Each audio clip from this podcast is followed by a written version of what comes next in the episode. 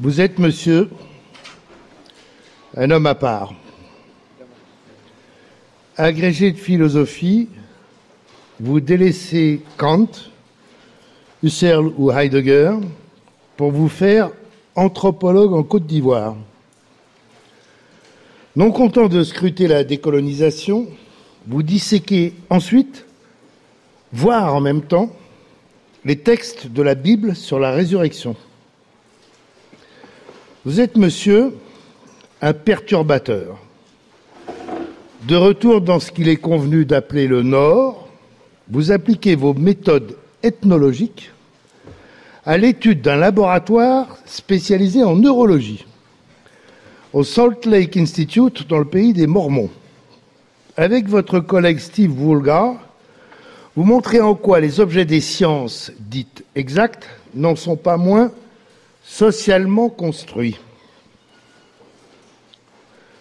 Vous appliquez ensuite votre théorie, si vous m'autorisez ce mot, à Louis Pasteur, dévoilant les conditions politiques de la réception de ses découvertes. L'ouvrage, qui paraît en 1984, ne s'intitule rien moins que Les microbes, guerre et paix. Vous êtes, monsieur, un démystificateur. Après la médecine, voici que vous vous en prenez au droit. À l'une de ses plus anciennes et vénérables institutions en France, demandez à Frédéric Mion, notre cher directeur, la plus haute juridiction administrative, le Conseil d'État, conseiller savant du pouvoir et juge indépendant de l'administration. Cela donne votre livre devenu référence, La fabrique du droit, publié en 2002. Vous êtes, monsieur, un grand promeneur, voire un arpenteur. Vous quittez les allées des livres savants pour concevoir et organiser des grandes expositions. Iconoclast Beyond the Image Wars in Science, Religion and Art et Making Things Public toutes trois au Centre d'art et de technologie des médias de Karlsruhe. Le ZKM, je crois d'ailleurs que vous préparez actuellement une nouvelle exposition. Vous avez également écrit une pièce de théâtre, Cosmocolos. Et vous produisez encore régulièrement sur scène, vous produisez encore régulièrement sur scène pour dire certains de vos textes scientifiques. Vous êtes, monsieur, un éclaireur et un grand entrepreneur. À Sciences Po, dès votre arrivée, vous avez introduit dans les programmes d'enseignement du collège, avant vous, Stéphanie, les humanités scientifiques. Et vous avez été le parrain très attentionné de nombreuses promotions d'étudiants de notre double diplôme sciences et sciences sociales avec Sorbonne Université, les SCUB. Soutenu par votre ami Richard Descoings, alors directeur de Sciences Po, vous avez fondé un centre de recherche sur le numérique, le Media Lab, aujourd'hui dirigé par Dominique Cardon. Vous avez créé un master expérimental en art politique, dont le nom de code, vous aimez bien les noms de code, est SPIP. Et vous vous êtes attaché, avec la force de conviction et l'enthousiasme qui vous caractérise, à développer des axes pédagogiques et scientifiques sur ce que vous appelez les politiques de la Terre. Certes, vous savez mieux quiconque que dans ce domaine, au sein de notre établissement comme dans tant d'autres lieux académiques, culturels ou politiques, nous sommes bien loin du compte. Loin encore d'avoir pris la pleine mesure des enjeux colossaux, mais comme vous vous plaisez à le rappeler, exaltants, auxquels nous sommes confrontés. Loin encore d'être préparé à, comme vous l'avez écrit, atterrir. C'est même le titre de votre dernier ouvrage, disponible à la librairie de Sciences Po de l'autre côté de la rue. Nul doute que vous préciserez tout cela dans quelques instants. C'est pour cette raison que notre directeur, Frédéric Mion, notre directrice des études et de la scolarité, Bénédicte Durand, et notre directeur scientifique, Guillaume Plantin, tous ici présents, vous ont demandé de présider un groupe de travail actuellement à l'œuvre qui a pour mission d'évaluer la nature, la forme et l'ampleur des enseignements et de la recherche à Sciences Po sur les transformations écologiques des sociétés. Vous êtes, monsieur, un négateur. Vous n'aimez pas les préjugés, les idées reçues, les notions établies, les tiroirs fermés. Vous vous dites non moderne, ni moderne, ni postmoderne, pas davantage ancien, juste non moderne. Vous vous préoccupez des humains, mais aussi, et bien avant la grande mode écologique, des non-humains. Vous êtes, monsieur, un dérangeur. Imaginez-vous la tête des politiques ou de mes collègues dits constitutionnalistes lorsqu'ils ont appris que vous appeliez à la création d'un Parlement des choses. Avant qu'ils ne comprennent qu'il s'agit d'y désigner des scientifiques et autres personnes compétentes, ce qui continue à inquiéter les politiciens, mais commence à intéresser les professeurs. Vous êtes philosophe, sociologue, ethnologue, épistémologue, numérologue, écologue. Vous êtes reconnu et célébré mondialement, mais jusqu'à ces derniers temps, vous l'étiez encore plus à l'étranger que dans votre propre pays. Votre œuvre scientifique suscite un engouement international, mais ses contempteurs ont autant de vigueur que ses zélateurs. En fait, vous êtes inclassable, vous êtes unique, vous êtes indispensable, vous êtes vous, Bruno Latour.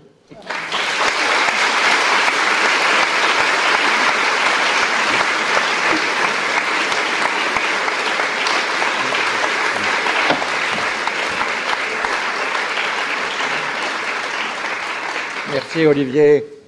Il ne me rend pas service. Euh, parce qu'évidemment, avec tous ces adjectifs euh, qu'il m'a collés sur le dos, euh, vous allez être très déçus. C'est grand plaisir à enseigner à, nouveau à Boutmy. J'ai enseigné de plusieurs années ici, aux premières années, politique scientifique, humanité scientifique.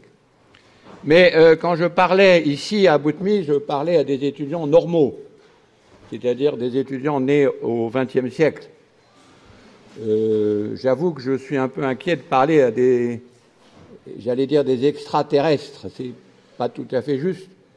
Vous êtes des extraterrestres pour moi parce que vous êtes nés euh, dans ce siècle, mais malheureusement, euh, vous ne pouvez pas être extraterrestre, justement. Il va falloir que vous vous intéressiez à des sujets, comme l'a rappelé Olivier, qui n'enthousiasmait pas forcément les professeurs ici il y a quelques années, c'est-à-dire des sujets politiques, mais de la Terre. Et c'est de ça dont je voudrais parler euh, avec vous avant de répondre, si je le peux, à vos, à vos questions.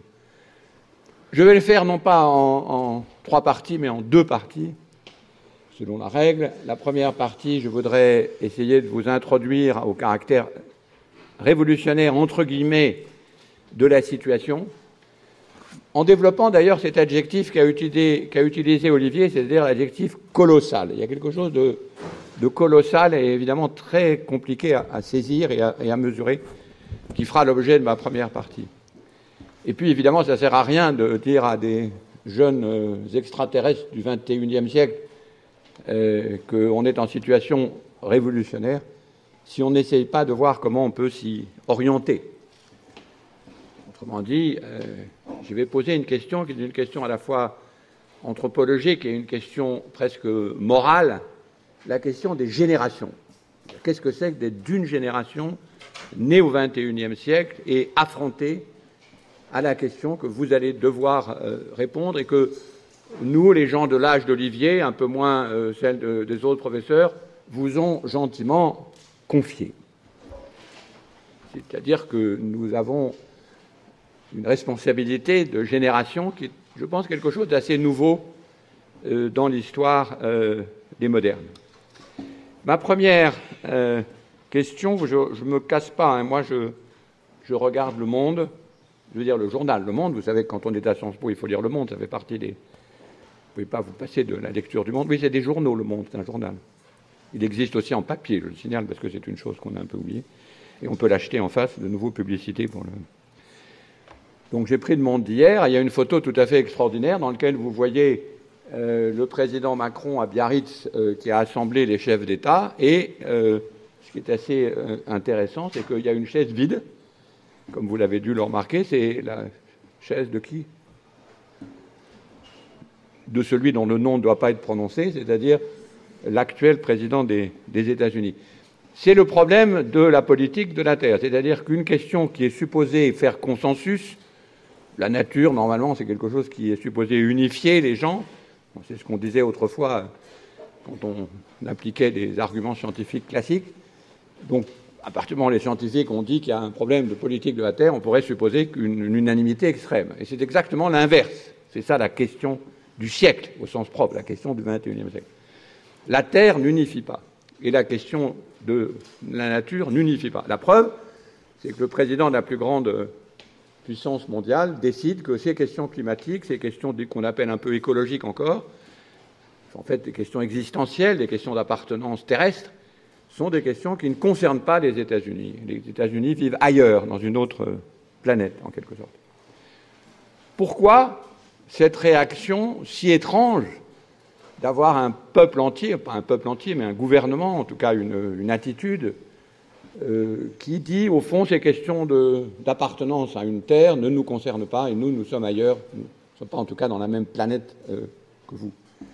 Eh bien, je voudrais l'expliquer par la présence justement de ce caractère révolutionnaire. Mais j'utilise révolutionnaire au sens euh, qu'il a en histoire des sciences d'abord.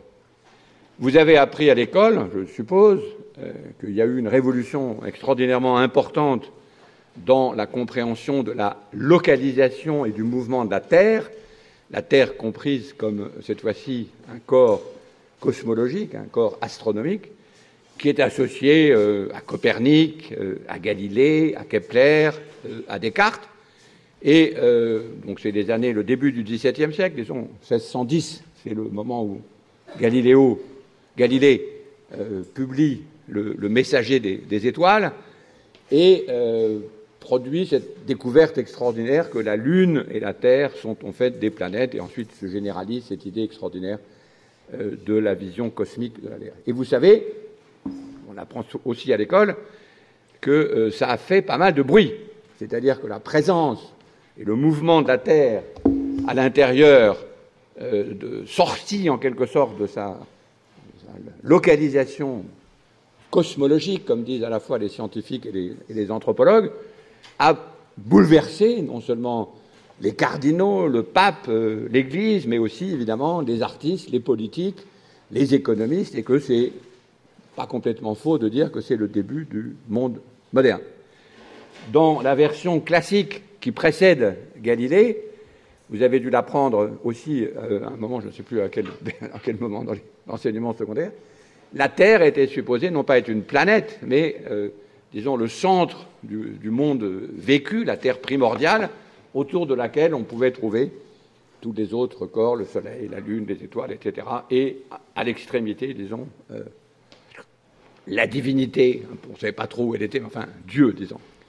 Et lorsque on a eu avec euh, Galilée cette idée tout à fait stupéfiante de placer la Terre comme une planète et de faire déplacer cette Terre hors de sa cosmologie classique, ça a ébranlé littéralement la totalité de la société telle qu'elle existait, en tout cas en Europe au XVIIe siècle. Ça ne change rien, évidemment, à la façon dont les gens voyaient le soleil, dont vous voyez, dont je vois le soleil se lever le matin et se coucher le soir, mais vous le savez bien que ça a bouleversé non seulement les calculs des astronomes, mais disons la compréhension générale de ce que c'est que d'être dans le cosmos. Eh bien, ce qui nous m'intéresse, et au fond c'est le moyen de donner une taille, une mesure au caractère colossal de la transformation actuelle, c'est cette seconde révolution. Évidemment, il ne s'agit plus d'une révolution. Je rappelle que le mot révolution, c'est de faire un, tournant et de revenir au, point de, départ, c'est le sens astronomique du terme, une révolution de la Terre autour du Soleil, dit-on. C'est en ce sens, évidemment, que Galilée euh, l'entend. Il y a une seconde révolution au cœur de laquelle euh, vous vous trouvez, qui est cette révolution également dans la position, le mouvement de la Terre et ce qu'elle ébranle quand elle bouge de l'ensemble des pensées et des cosmologies usuelles en art, en religion, en politique, en économie, etc., c'est celle que nous vivons actuellement. Alors évidemment, ce n'est pas tout à fait la même définition de la Terre, ce n'est pas la Terre au sens astronomique, c'est la Terre au sens géochimique, c'est-à-dire juste la petite surface de la planète Terre, celle qu'on a la peine à se représenter parce qu'on ne se rend pas compte combien elle est petite. C'est quelques kilomètres en haut et quelques kilomètres en bas, c'est presque une. Si, elle était à l'échelle de cette table, ça serait juste le, bord de ce. Vous voyez, ça ressemble d'ailleurs, c'est très bien, c'est un cercle C'est à peu près le petit globe, la fine pellicule qui se trouve ici, à l'intérieur duquel tous les vivants, tout ce qui est vivant, toute l'expérience qui a été faite par les vivants depuis l'origine de la vie se trouve. Donc quand on dit la Terre et les problèmes qui sont en ce moment, qu'on associe à la question écologique, ça n'est pas le centre de la Terre, il ne se passe rigoureusement rien au centre de la Terre qui sont en ce moment tout à fait exceptionnels, c'est des forces immenses mais qui sont classiques, disons. Ça n'est pas ce qui se passe dans le cosmos, ça n'est pas le mouvement de la Terre autour euh, du Soleil, c'est ce qui se passe à l'intérieur de cette petite euh, pellicule, si vous voulez, que, euh, qui a été simultanément créée par l'action des vivants depuis 4 milliards d'années, et c'est là la totale surprise, et là le mot révolution veut dire quelque chose qui est plus semblable au sens du mot en politique. La surprise totale, c'est que cette terre-là réagit aux actions humaines. Et réagit vite, et réagit beaucoup. Et là, la surprise est totale, et ce qui est tout à fait euh, extraordinaire, c'est voilà un article typique de la recherche en ce moment, un article déjà ancien du début de cette révolution par un des grands chercheurs euh, des modèles climatiques, Schollenberg, un Allemand, euh, qui parle de deuxième révolution copernicienne et de deuxième révolution galiléenne. C'est pour ça que j'utilise euh, ce terme. Mais là, évidemment, vous voyez, hein, ce n'est pas la première révolution. La Terre tourne autour du Soleil, c'est une surprise totale pour tout le monde. C'est une surprise beaucoup plus grande, en fait, que la première, parce que la première révolution galiléenne, ça ne change rigoureusement rien à la vie ordinaire. oui, on sait bien que le Soleil ne tourne pas autour de la Terre, que c'est le contraire. Enfin, qui de vous est bouleversé par cette découverte? Les astronomes, évidemment, mais pas vous, pas nous. Tandis que si on vous dit, ah oui, mais attention, cette fine pellicule de la Terre, qui est la totalité d'expérience de tous les vivants, elle n'est pas simplement en train de réagir, elle réagit à vos actions, ou plutôt, faire revenir sur ce point, aux actions des générations qui vous ont précédé, ça change tout. C'est-à-dire que là, c'est un ébranlement qui n'est pas simplement comme les cardinaux et le pape choqués que Galilée brise en quelque sorte la position de la Terre au centre du cosmos, c'est une transformation qui change la totalité de notre existence. Et c'est ça le caractère colossal de la révolution et évidemment, vous allez le voir, tout à fait paradoxal. Michel Serres, qui est un grand philosophe que vous connaissez peut-être, qui est mort malheureusement cette année, à un âge avancé, euh, avait cette très jolie euh, formule. Il a beaucoup écrit et prouvé qu'on pouvait faire des jeux de mots d'une grande profondeur philosophique. Il a dit oui, la première révolution dans la position de la Terre c'est l'expression qu'on peut résumer par la Terre se meut. Vous savez que Galilée est supposé, c'est évidemment une invention d'une dramatisation de l'histoire. Enfin, il est supposé avoir dit contre les cardinaux qui le condamnaient, et pourtant, elle se meut. Et Serre dit dans un livre magnifique qui s'appelle Le contrat naturel, un livre qui anticipe beaucoup des questions qui ont été euh, posées à l'époque de façon on a beaucoup ridiculisé Serre pour ce livre, alors que maintenant ce livre est philosophiquement très important. Eh bien, il dit la révolution actuelle, la deuxième grande révolution que nous subissons sur la position de la Terre, cette fois-ci, euh, ceux qui la défendent, des gens comme lui ou comme moi, doivent murmurer dans leur barbe, et pourtant, elle, la Terre, s'émeut. C'est-à-dire qu'elle est non seulement dotée d'un mouvement dans le cosmos, mais de quelque chose qu'on pourrait appeler une émotion au sens étymologique du terme. Serre est un grand latiniste et un grand helléniste, donc s'émeut, c'est pas s'émeut psychologiquement, c'est se mouvoir et s'émouvoir à l'action des humains.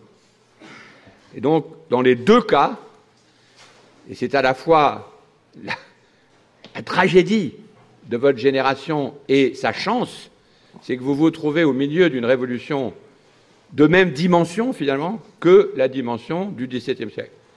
Je reviendrai sur ce point en conclusion. C'est-à-dire que brusquement, la question dans les arts, sujet qui m'intéresse beaucoup, la question en religion un peu moins, mais la question politique et la question économique est évidemment bouleversée par l'irruption, l'intrusion, comme dit Isabelle Sengers, de cette terre qui euh, s'émeut. Comment est-ce qu'on peut... Alors là, vous avez une chance énorme parce que vous êtes à Sciences Po. Ça, vous le savez, je pense que vous avez une chance énorme. Et vous avez aussi une introduction cette année, dans la, semaine euh, d'ouverture de votre pré-rentrée, à traiter un de ces innombrables sujets de la réaction et l'émotion des vivants à l'action des humains. C'est le cas de votre travail sur la biodiversité que vous devez montrer ou dramatiser ou manifester euh, samedi. Et comme toujours, quand on lit le monde à Sciences Po, on ne se donne pas beaucoup de mal, on peut faire à peu près tout le curriculum en simplement en prenant des articles du monde. Je prends un exemple ici, ça c'est le monde d'hier, je ne me suis pas cassé comme vous le voyez. Et euh, le premier titre sur les abeilles résume à peu près la totalité de ce qu'il va vous falloir apprendre pendant les cinq ans ici. C'est-à-dire que sur les abeilles, typiquement, on a un problème chimique d'une grande complexité pour arriver à comprendre ces découvertes capitales qu'ont été les insecticides, mais aussi immédiatement d'énormes problèmes de conséquences inattendues de ces pesticides sur la vie des abeilles. Aussitôt, l'autre problème politique, comment la voix des apiculteurs a été, sinon étouffée, euh, du moins euh, méprisée et poussée pendant très longtemps, et inévitablement des sujets qui nous intéressent beaucoup ici, qui intéressent beaucoup Olivier Duhamel aussi bien, c'est-à-dire la question des institutions qui auraient pu permettre une alerte rapide ou au contraire qui l'ont empêché, puisque si vous lisez l'article et le livre de l'excellent journaliste du Monde qui travaille là-dessus, l'Union européenne est accusée dans le livre d'avoir tout fait pour précisément ne pas faire entendre ces voix alternatives. vous avez à peu près tout ce qu'il faut comprendre dans la nouvelle politique de la Terre, c'est-à-dire à la fois il faut rentrer dans les sciences pour essayer de comprendre ce qui se passe avec cette euh, chimie et aussitôt s'intéresser à la question des institutions et l'extraordinaire difficulté de construire une société capable d'absorber l'idée que nos actions, en l'occurrence ici les euh, pesticides, auront une influence extraordinairement rapide sur des autres vivants avec qui nous partageons, comme vous le savez, cette mince pellicule de vie qui est euh, la Terre que nous partageons. Voilà le, dessin qui est juste à la sortie de Boutmi, vous pouvez vous y arrêter en sortant, qui euh, un très joli euh, dessin et la présentation des travaux que vous devez faire euh, d'ici samedi. Vous admirerez en passant la qualité pédagogique de Sciences Po qui fait un lien entre ce que vous devez faire samedi et le cours que je vous fais. Vous remarquerez la qualité organisationnelle de cette maison.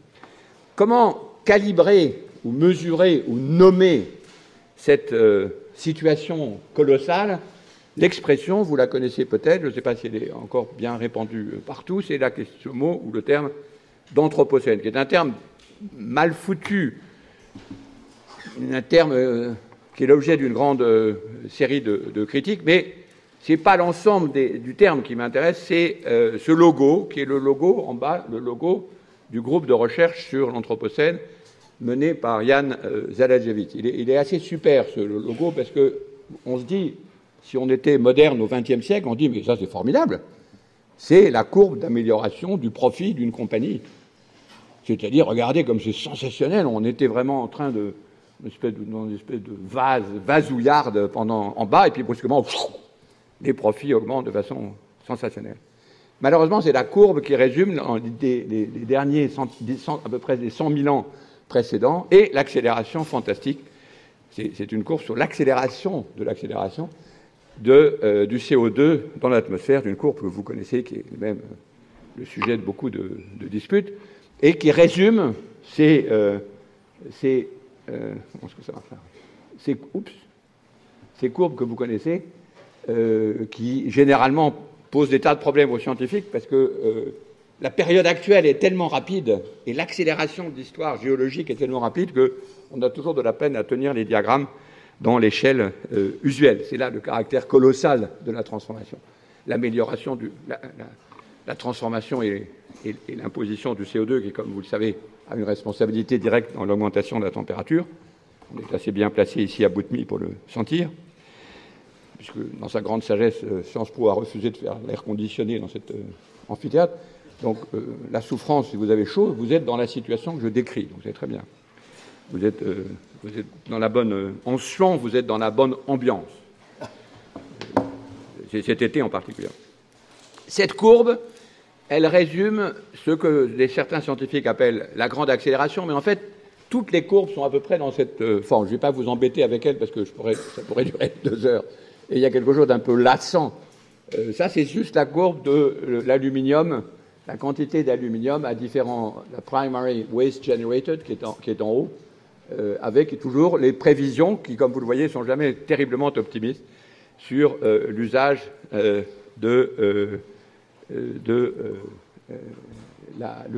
du plastique. Avec ce très joli dessin fait par Jan Zalajevich, c'est une artiste qui travaille avec lui, la, la quantité est telle qu'on pourrait effectivement emballer la Terre et il resterait encore un peu pour fermer le sac en haut si on transporte les, en mètres carrés euh, la quantité de plastique euh, produite. Je peux en produire encore une autre image. Ça, il s'agit euh, de l'aluminium. On pourrait effectivement couvrir avec la production d'aluminium depuis le début de la révolution industrielle, couvrir l'ensemble des États-Unis avec une feuille qui n'est pas euh, si euh, euh, mince. Alors évidemment, toutes ces euh, courbes ont un caractère légèrement déprimant. Ah oui, je ne vous ai pas dit que ce n'était pas du tout un exposé sympa.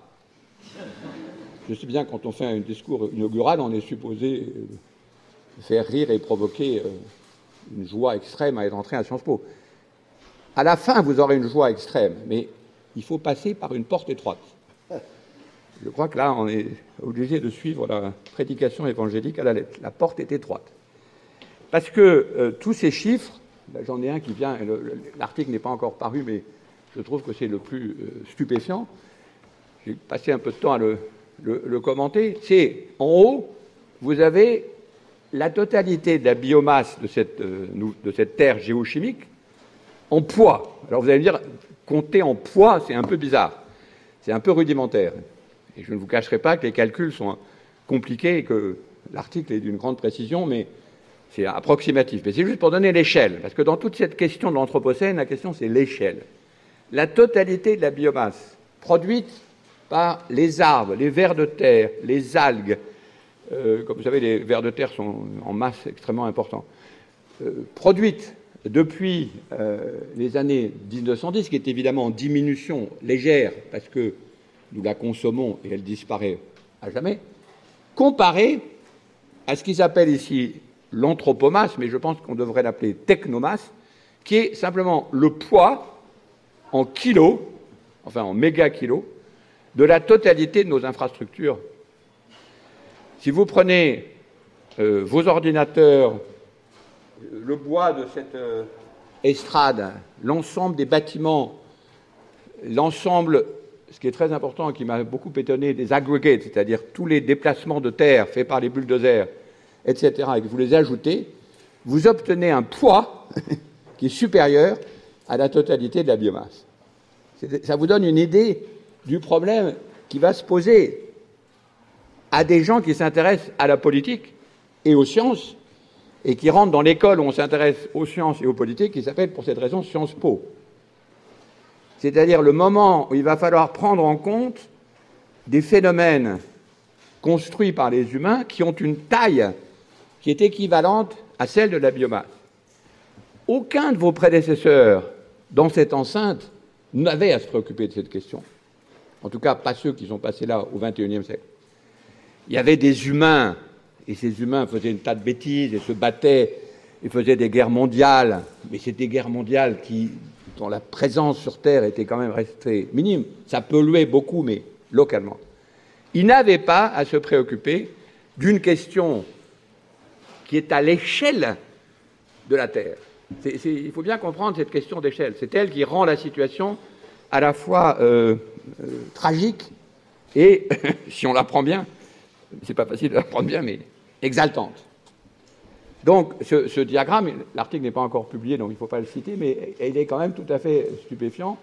Et vous voyez que la partie, euh, la partie des, des- des- des déplacements par des bulldozers, de, de ce qu'ils appellent ici agrégats, est absolument colossale. C'est-à-dire que l'érosion générale de la Terre, des volcans, euh, des glaciers, etc., est inférieure à ce que déplacent chaque année les euh, bulldozers.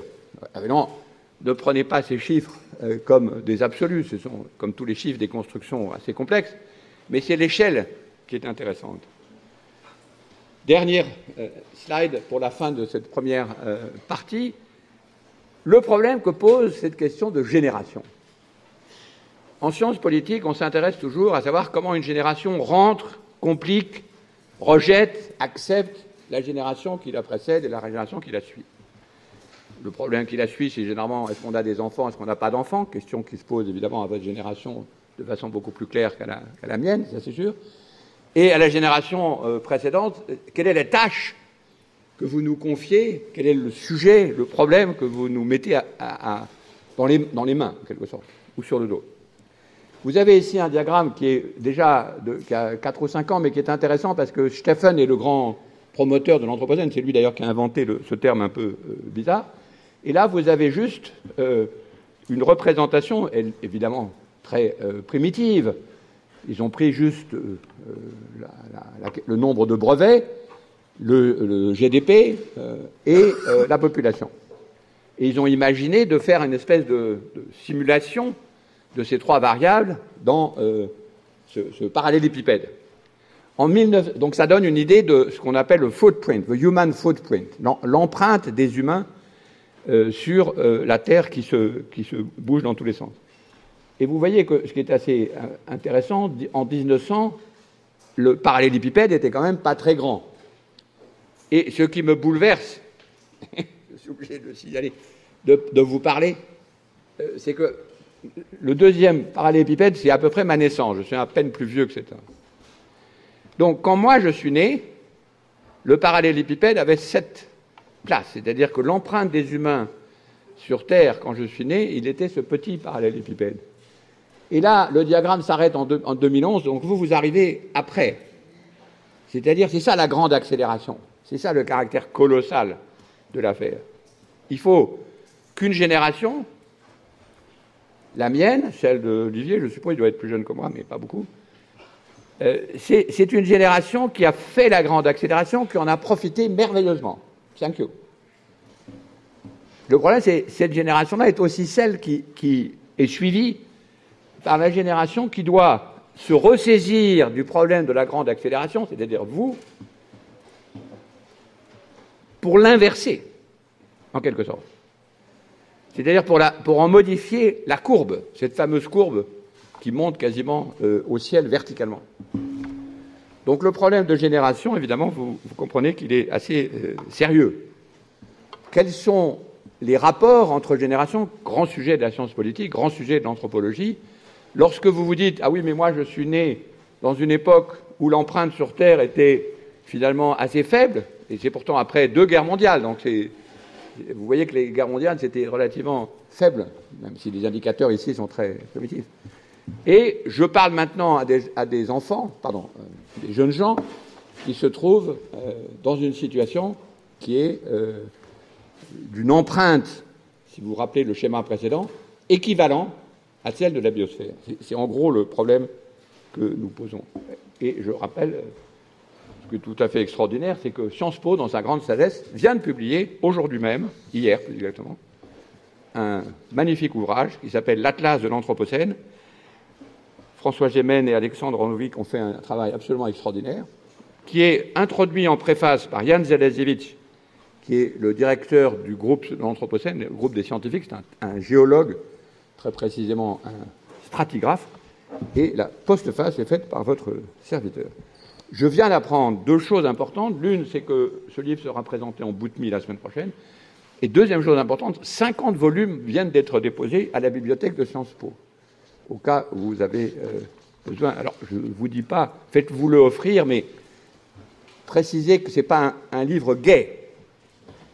L'Atlas de l'Anthropocène, c'est page après page les mauvaises nouvelles que votre génération a reçues de ma génération. Voilà, je vous passe le bâton, comme on dit en sport. À vous de vous débrouiller. Non, je ne vais pas aussi déplaisant, même si, étant à la retraite, au fond, je pourrais me dire, je prends ma retraite et je me tire, comme monsieur, celui dont le nom ne doit pas être prononcé, ce n'est pas mon problème. Mais évidemment, je ne vais pas vous laisser là. Pourquoi Qu'est-ce qu'on fait quand on est une génération affrontée à la question que vous comprenez pourquoi, quand on parle de questions écologiques, ça n'a aucun sens, c'est plus des questions écologiques. Quand on parle d'environnement, ce n'est pas des questions d'environnement, c'est des questions de survie, c'est des questions existentielles, c'est des questions de civilisation. Donc, je ne parle pas d'environnement, je, pense que le mot écologie, même à part d'écologie scientifique, il n'y a pas eu vraiment de raison de l'utiliser. On est dans une situation de problème colossal dont j'ai parlé, mais aussi, évidemment, de désaccord. Et c'est la question qui vous est présentée, c'est pour ça qu'on vous introduit à Sciences Po par l'exercice de cartographie de, de controverse, c'est-à-dire comment on va se débrouiller, nous les petits jeunes qui arrivons, dans une situation qui est non pas une situation qui serait au fond simple. Les scientifiques nous disent que on doit se mettre au boulot, allons-y les gars. Si c'était ça la situation, on serait à peu près dans la même situation que vos prédécesseurs, disons, à la fin de la guerre de 40. C'est-à-dire dans une situation de reconstruction. Ça serait la situation simple. Grand moment de progrès, etc., qui est aussi d'ailleurs le grand moment de l'accélération dont je parlais tout à l'heure. Pourquoi? Eh bien, j'ai fait un petit montage euh, assez simple. Hein. Le, problème, c'est que soit on affronte ce diagnostic rude, et on essaye de le poser comme un problème politique dont on doit parler collectivement et dont on doit délibérer. Dans ce cas-là, il faut se confronter un peu à ce diagnostic, aussi rude soit-il. Soit effectivement, on le met sous la table, on n'en parle pas, on reste à des discours relativement rassurants, Il s'agit pas du tout de l'apocalypse.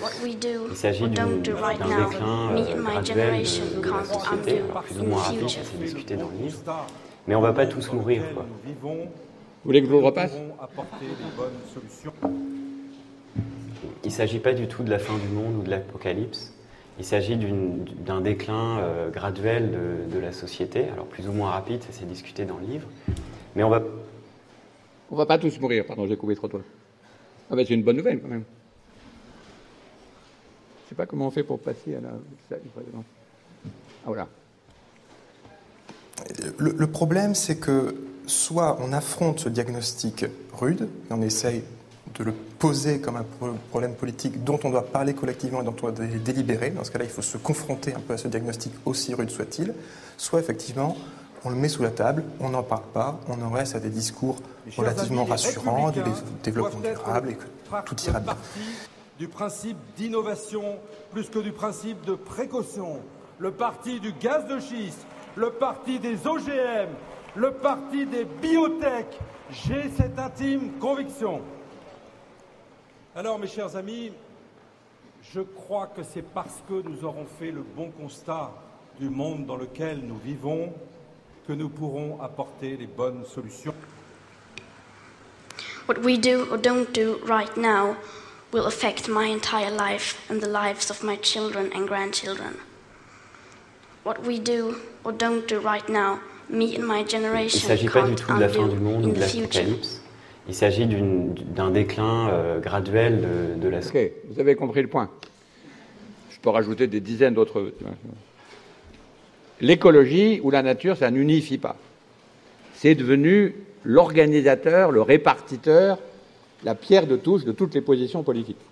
Il n'y a pas un parti écologique, vous savez bien, il y a aussi un parti écologique écologiste, mais il est assez petit, comme vous savez.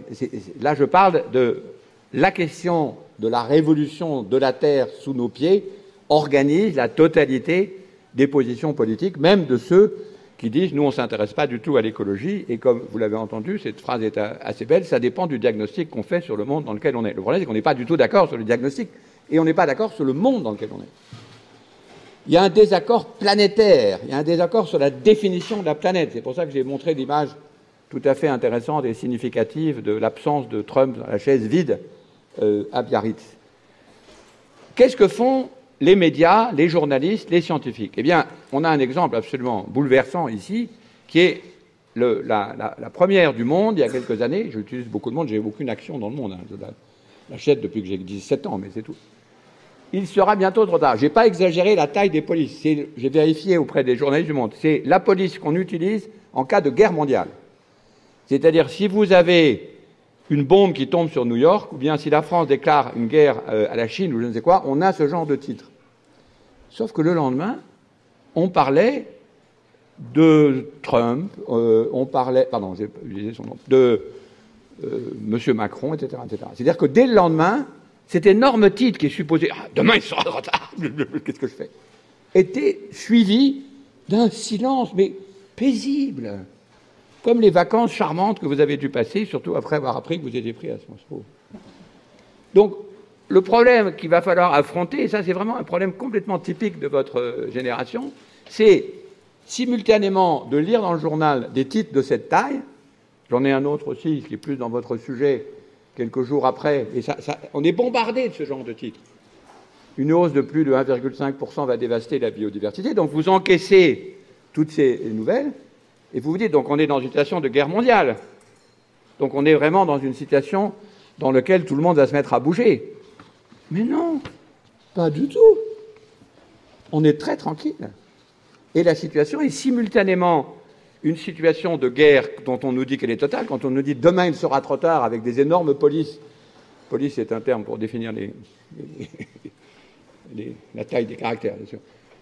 Vous vous dites donc on est en situation d'action maximale, et en fait, non, on est dans une situation qui ressemble. Vous allez évidemment refaire toute l'histoire de France, donc je peux me permettre de vous parler de quelque chose qui est infiniment éloigné de vous, c'est-à-dire la guerre de 40 ce qu'on appelait drôle de guerre, c'est-à-dire euh, avant mai 40, ce, moment très étonnant dans lequel euh, la France était supposée être en guerre contre l'Allemagne. Oui, je rappelle, la guerre de 40, l'Allemagne, la France, tout ça, c'est quand même connu. Et ce moment de, de, suspens, vous voyez, ils jouent aux cartes. C'est exactement la situation dans laquelle on vous dit simultanément des nouvelles qui reviennent constamment. C'est une guerre totale, demain il sera trop tard, la question de la civilisation, on va peut-être pas tous mourir, mais comme vous le savez, vous avez dû lire peut-être le livre de Séverine sur le fait, sur ce qu'on appelle maintenant la collapsologie. Et simultanément, bah, finalement, c'est une situation plutôt, euh, en tout cas dans les pays développés, riches et développés, plutôt euh, euh, pacifique. Avec des gens qui disent, au fond, on est dans une, comme Pinker, on est dans une situation extrêmement pacifique. Comment fait-on pour absorber cette situation aussi contradictoire? Encore une fois, c'est un problème vraiment qui, ne se posait pas avant. Alors il y a deux Évidemment, je pourrais développer beaucoup, mais pour finir mon introduction à la discussion, deux sujets qui sont centraux dans cette école qui s'appelle, je le rappelle, sciences politiques. Le premier, comment arriver à comprendre la complexité, sans en avoir peur, de, des travaux des scientifiques, puisque cette révolution, comme la première révolution, a été introduite par Galilée et ses collègues, la deuxième révolution s'est évidemment introduite par les scientifiques. Personne sans l'establishment scientifique, sans les institutions scientifiques, sans les climatologues, etc., ne se serait aperçu de la question qu'on résume sous le nom de euh, climate change. On aurait dit il fait chaud en 2019, il fait chaud, et dirais c'est bizarre, il faisait chaud aussi en 2018, mais on n'en aurait aucun moyen de constater, de construire des faits assurés sur cette affaire. Il faut nécessairement se fier aux institutions scientifiques. Or, il se trouve que ces sciences du climat sont des sciences extrêmement complexes, comme toutes les sciences, mais en plus, plus que les autres sciences, parce que ce sont des sciences de puzzle. Ce ne sont pas les sciences auxquelles on était habitué et que vous avez appris euh, en physique ou en mathématiques. Ce ne sont pas des sciences de démonstration. Elles utilisent massivement la physique et les mathématiques, mais ce sont des sciences où des milliers d'observations différentes venant de toutes, j'ai essayé de résumer là dans ce petit schéma, euh, des satellites, des bouées dérivantes, des bateaux, des cernes d'arbres, etc., etc., accumulés, transformés, modélisés, etc., permettent de construire de bloc en bloc, pour des dizaines de milliers de chercheurs, finalement, des résultats robustes et assurés. Probablement, d'ailleurs, c'est assez amusant que, en histoire des sciences, il y a peu de faits plus robustes et plus assurés que la question du lien entre le réchauffement climatique et la quantité de CO2. Il y a encore des gens, je suppose, dans cette salle qui disent oui, mais non, on n'est pas trop sûr. Alors qu'en fait, évidemment, ce n'est pas des sciences de démonstration, ce n'est pas les sciences, le type de démonstration que Galilée aurait euh, facilement compris, mais ce sont des sciences de puzzle. Puzzle, c'est tout à fait solide, il peut manquer deux ou trois pièces, n'empêche que c'est solide. Mais ce n'est pas le même esprit scientifique. C'est pas, la science, il y a des milliers de sciences différentes, et chacune a son régime, en quelque sorte, de preuve et sa capacité différente euh, à assurer la, conviction. Le problème, c'est que ces sciences, qui sont des sciences, disons, naturelles, sont pas des sciences, elles sont appuyées sur la physique et la chimie, mais ce sont des sciences naturelles, ce qu'on appelait l'histoire naturelle au XIXe siècle, apporte des résultats, construit cette machine tout à fait extraordinaire, à la fois administrative et scientifique, cet hybride étonnant qui est le GIEC, dont vous avez dû évidemment entendre parler, et est soumise dans l'espace public à une entreprise tout à fait euh, passionnante pour vous, et en particulier pour le sujet des controverses que vous avez à traiter, qui est euh, la corruption finalement de l'espace public. Alors c'est un sujet sur lequel je pourrais disserter pendant longtemps, c'est un très important sujet qu'on appelle, disons, la question du climato-scepticisme, mais une étude, et je ne peux pas ne pas citer que c'est une étude du Media Lab de Sciences Po, Media Lab que j'ai créé il y a quelques années, me paraît tout à fait intéressante. Il faut qu'on la regarde un peu en, détail. Le, résultat tout à fait stupéfiant, c'est que si vous publiez, c'est un, je ne vois pas comment on fait. plus. Si vous avez en bleu, à gauche en haut, les gens qui publient sur ces questions, et vous avez en rouge, disons, qui publient sur ces questions et qui sont eux-mêmes cités. La citation se trouve à droite là-haut. Donc, disons, les chercheurs spécialistes de la question. Et puis, vous avez des dissidents, qui s'appellent sceptiques, même si le mot sceptique est disputé, qui, euh, eux aussi, disent, mais nous, on a publié dans des revues, et euh, on pense que cette affaire de réchauffement euh, climatique est une illusion. Exactement le genre de sujet sur lequel vous allez avoir à vous pencher dès qu'on prend la question des abeilles, dès qu'on prend la question de la perte de biodiversité, etc. Mais le résultat, donc l'étude est très passionnante, c'est-à-dire qu'ils ont pris un nombre égal de scientifiques. Scientifiques, ça veut dire des gens qui publient dans des revues et dont les articles sont évalués, et ensuite ces articles sont cités par d'autres scientifiques. C'est le chemin pour produire des faits robustes, certifiés et euh, partagés, et des négateurs de la question du climat qui, eux, publient, comme vous le voyez là en haut, un peu, mais qui sont assez peu cités. Qu'est-ce qui se passe quand vous passez de l'arène scientifique à l'arène euh, des médias? Stupéfiant, vraiment stupéfiant, parce que quand vous êtes, si vous regardez le schéma en bas à gauche, moins vous en savez sur la question du climat, plus vous publiez et plus vous êtes cité dans les médias Internet. Les médias, disons, pas les grands médias. Vous allez me dire, heureusement, il y a les grands médias comme Le Monde, dont j'ai fait l'éloge plusieurs fois. Ben, ne tirez pas de conclusions hâtives, parce qu'à droite, en bas, au mieux, si ce sont des médias sérieux, le New York Times, Le Monde, Le Guardian, etc., vous avez simplement égalité. Réfléchissez, chers amis, chers enfants, j'allais dire encore une fois, réfléchissez à ce que ça pose pour quelqu'un qui entre à Sciences Po. Vous êtes obligé de vous rentrer dans les faits scientifiques. C'est ce que vous allez faire si vous travaillez un peu sur la question de la biodiversité. Et en même temps, vous allez devoir affronter la question suivante. Si je prends au sérieux les questions scientifiques, il est hors de question de laisser la parole dans les revues qui sont des revues grand public ou dans le média à des gens qui n'ont pas l'autorité scientifique correspondante. Mais la situation dans laquelle vous allez vous trouver n'est pas celle-là. La situation dans laquelle vous allez trouver, c'est des gens qui vont dire Ah oui, mais à partir du moment où vous dites que le CO2 produit le réchauffement climatique, il faut quand même que j'invite quelqu'un qui dise le contraire. Que ce quelqu'un qui dise le contraire n'ait aucune compétence dans la question ne doit pas jouer pour les médias et même pour les médias grand public, puisqu'ils égalisent en quelque sorte les positions.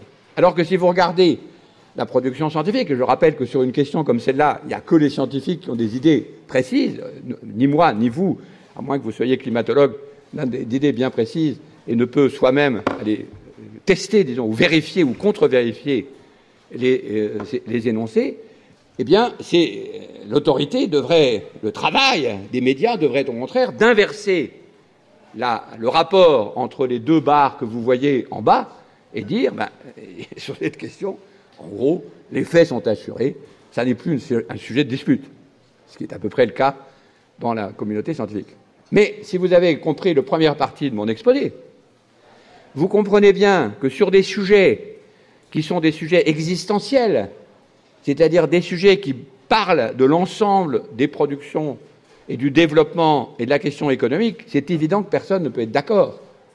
Vous ne pouvez pas produire, imaginer que, je ne sais pas, pour prendre un exemple, les frères Koch, qui sont des grands euh, capitalistes américains qui ont investi massivement dans le charbon et dans la dénégation du euh, climat, non pas exactement à égalité, mais quasi, euh, vous ne pouvez pas imaginer que des gens qui possèdent des, des, intérêts immenses dans, l'industrie du charbon vont dire Ah oui, vous avez raison, monsieur Jouzel, pour prendre un grand scientifique français, et vos données sont forcément exactes.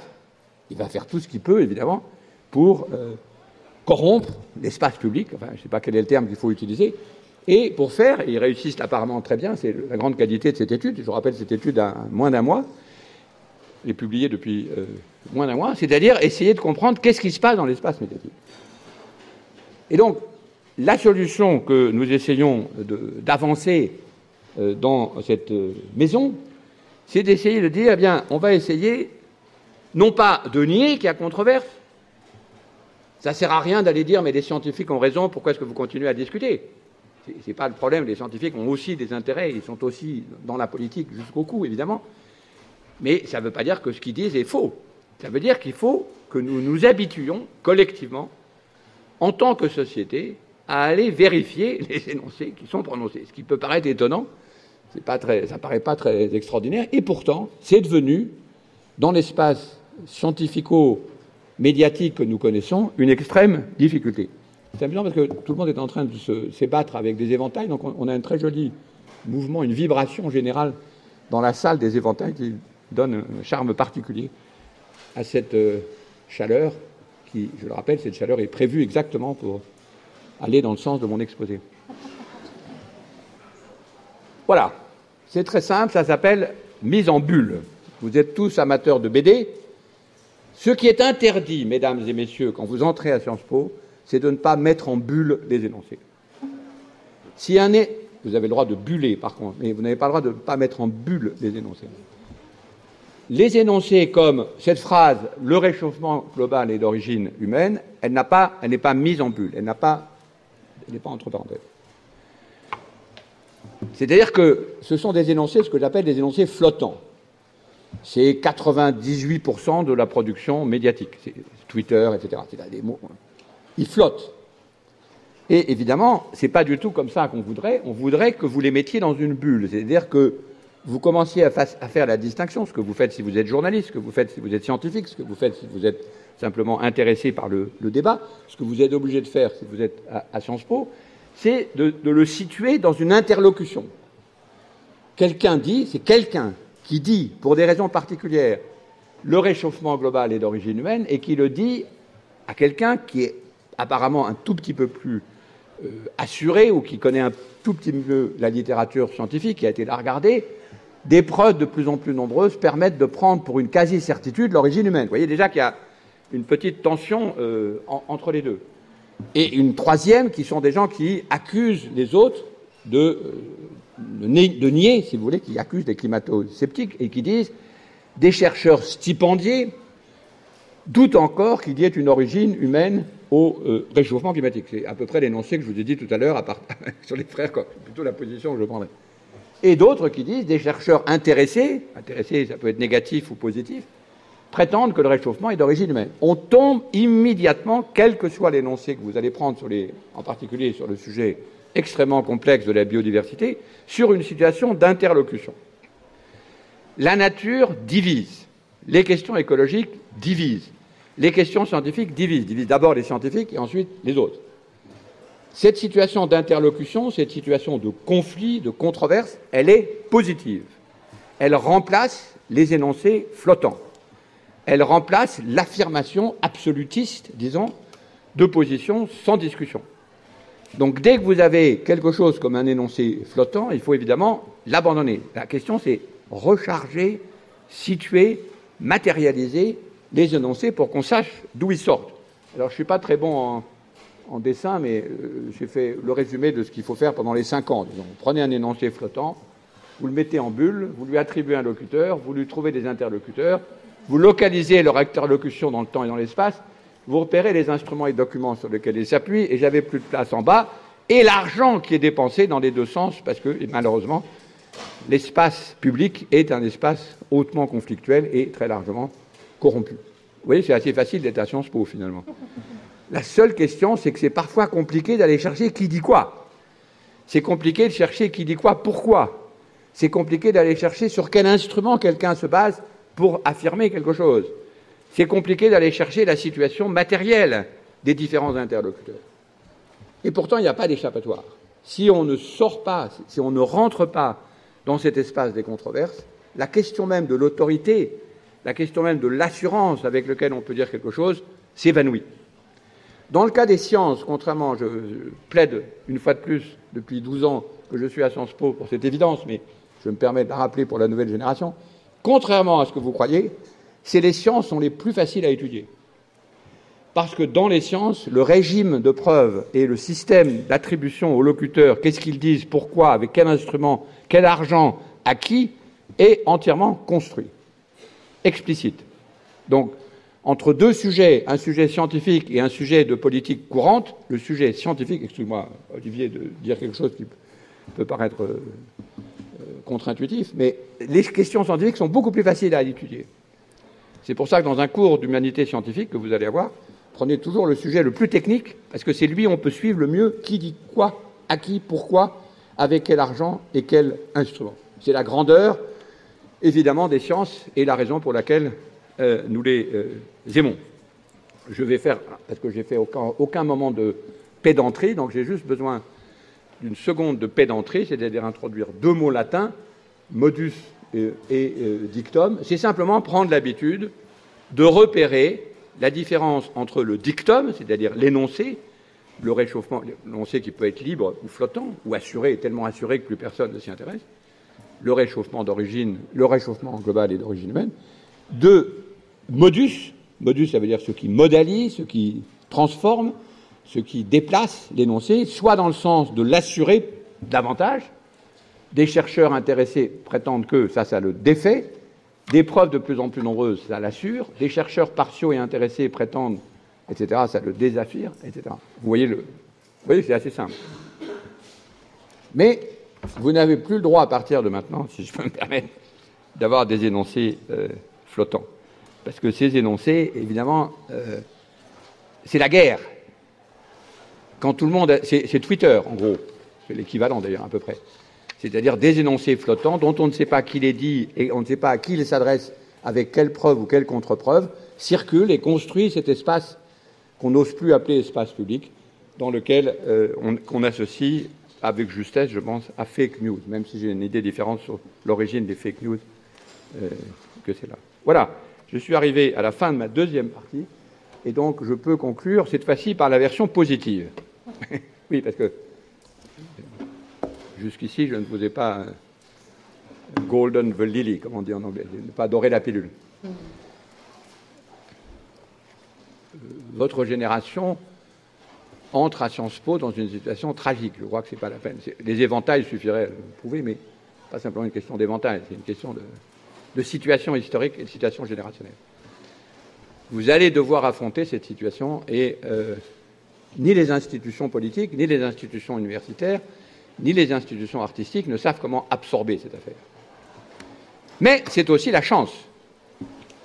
C'est-à-dire ce qui s'est passé au XVIIe siècle, la première grande révolution dans le mouvement de la Terre, a obligé, vous avez ici, vous allez reconnaître quelque chose, vous allez quelque chose, vous allez apprendre bientôt, symbole, disons, d'une grande partie des cours de philosophie politique, c'est-à-dire le frontispice du Léviathan euh, de Hobbes, le livre fondamentale de ce que c'est que la politique moderne, ce sont des sujets, l'invention de l'État, la répartition de ce qu'on doit attendre des sciences, la décision sur ce que c'est que la matière, euh, ce qu'on doit attendre de la religion, tout ça est re-réparti au XVIIe siècle, en particulier dans ce livre fondamental qui est le Léviathan de Hobbes. C'est-à-dire l'époque, la, transformation par Galilée de la cosmologie modifie l'ensemble de ce que les anthropologues appellent une culture, disons, ce qu'on attend de la religion, ce qu'on attend de la science, ce qu'on attend de la politique, ce qu'on attend du droit. Vous, le bon côté de votre situation tragique, c'est qu'il faut faire le même boulot. Mais avec une, révolution qui est à la fois beaucoup plus diffuse beaucoup plus important dans ses conséquences, ce sont tous ces phénomènes d'échelle que j'ai essayé de tester dans la première partie, mais qui requièrent le même travail d'invention. Il est évident que toute la définition de ce que c'est qu'un État, Olivier faisait allusion à Politique de la nature, qui est un livre sur la question de la, nouvelle constitution et la, le Parlement des choses, la question de ce que c'est que l'autorité, la question de ce que c'est que le droit de propriété, la question artistique de ce que c'est que d'avoir les non-humains qui participent, je le signale, cette magnifique exposition en ce moment à Cartier sur les arbres, toutes ces questions artistiques sont aussi ouvertes comme elles étaient au XVIIe siècle. Et donc c'est à vous de, faire le boulot en quelque sorte. Nous vous avons donné simultanément le problème, quelques éléments de la solution, mais c'est à vous de faire le boulot. Merci et euh, bon euh, travail sur les controverses. Et je l'espère samedi pour la simulation dans laquelle beaucoup d'entre vous vont être euh, intégrés. C'est pas c'est pas gay, mon exposé, mais vous avez une chance énorme, c'est de refaire le XVIIe siècle, qui, je le rappelle, est occupé quasiment entièrement euh, par la guerre de 30 ans. Je suis désolé, il n'y a pas moyen de faire mieux pour une conférence inaugurale à Sciences Po. On ne peut pas, ça aurait été un manque de courtoisie vis-à-vis -vis de vous, de vous euh, expliquer que la situation est formidable que, comme vos prédécesseurs, vous allez tous entrer euh, à l'ENA, gérer d'énormes sociétés, gagner beaucoup d'argent et continuer. C'est pas vrai. Rien de cela ne va se faire. Vous avez inversé la tendance. Bonne chance.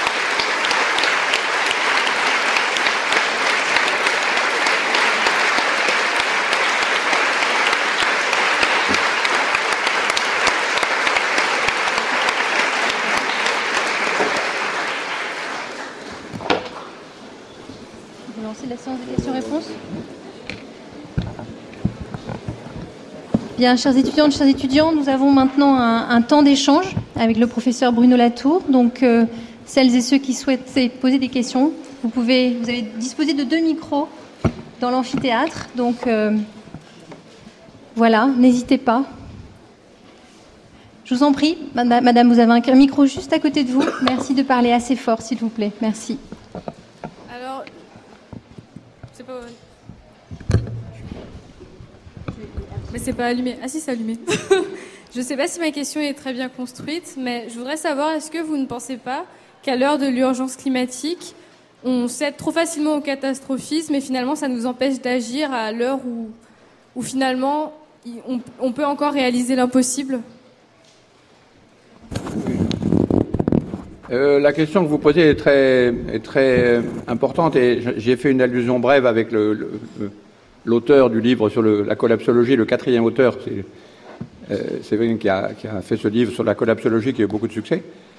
Euh, les collapsologues disent non, non, on a besoin de saisir la question de l'effondrement pour quand même se mettre dans la bonne situation.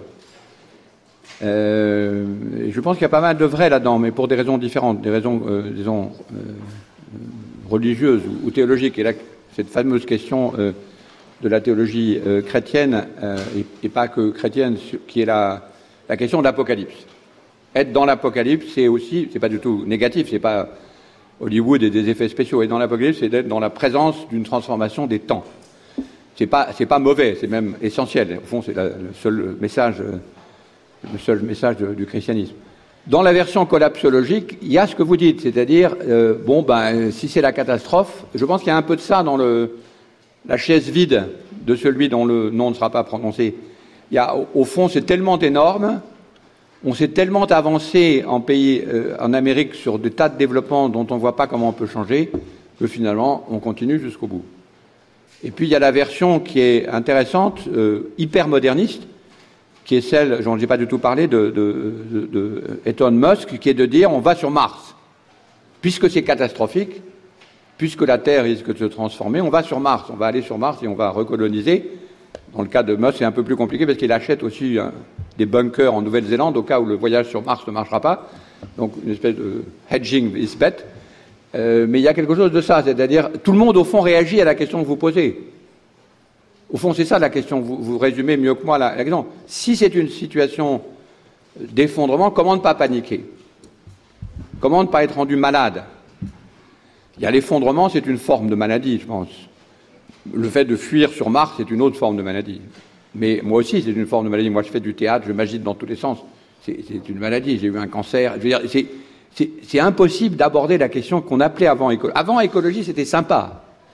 Quand on était écologique, on s'intéressait à des, petites bêtes. Ça avait un côté naturaliste. Non, non, maintenant la question est beaucoup plus sérieuse. C'est une question qui. Comment se sortir d'affaire de la grande accélération Et peut-être aussi, si c'est cuit, pourquoi s'embêter? Oui, non, mais c'est ce que dit madame, elle, elle a raison. C'est-à-dire, euh, il y a une, une partie finalement rationnelle, c'est de ne pas s'intéresser à ces affaires. Hmm. Je, pas, je n'accuse pas du tout les gens qui ne s'y intéressent pas. D'ailleurs, c'est un problème de, de comment j'en parle à mes petits-enfants.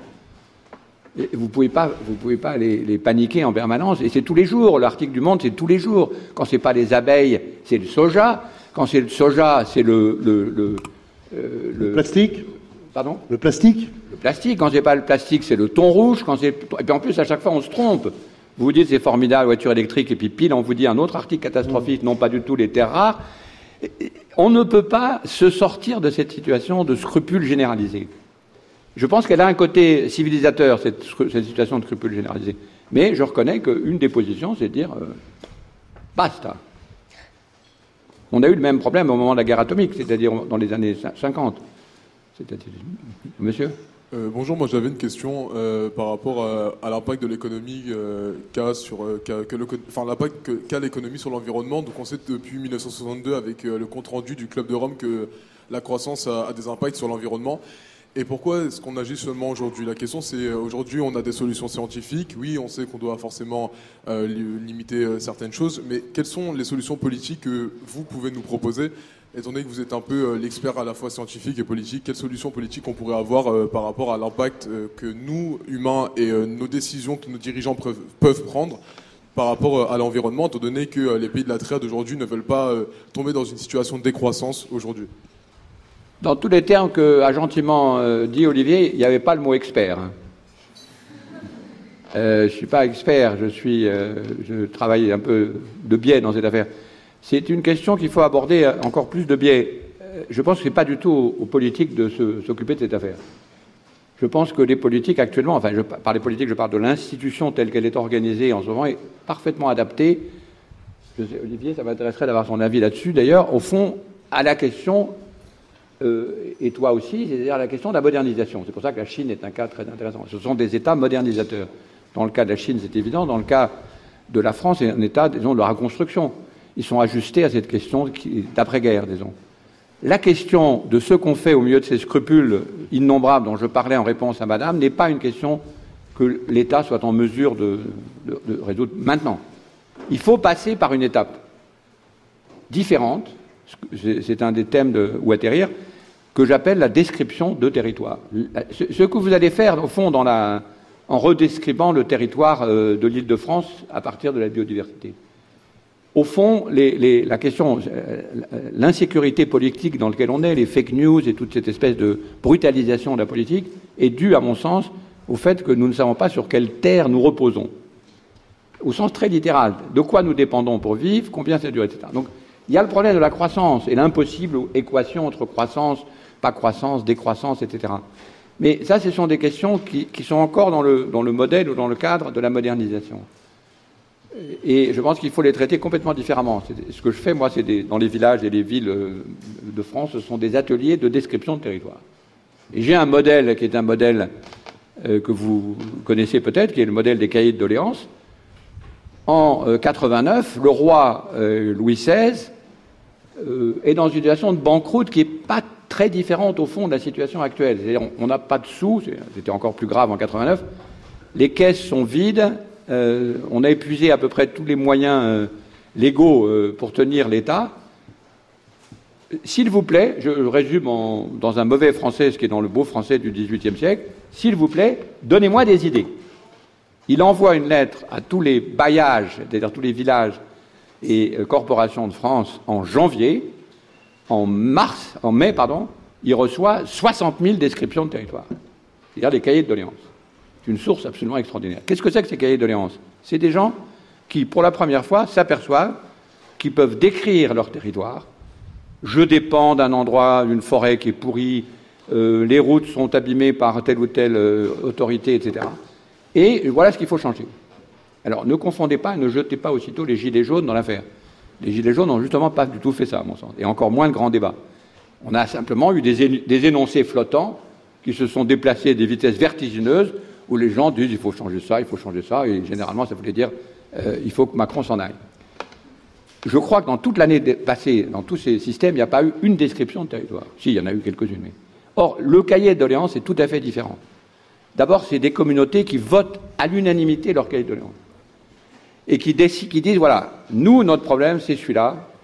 Nous avons euh, des intérêts sur ce territoire qui sont abîmés par tel tel, voilà ce qu'il faut changer. Et donc, ce travail-là me paraît, pour répondre à votre question, non directement, parce que je ne pense pas que justement ce soit à l'État.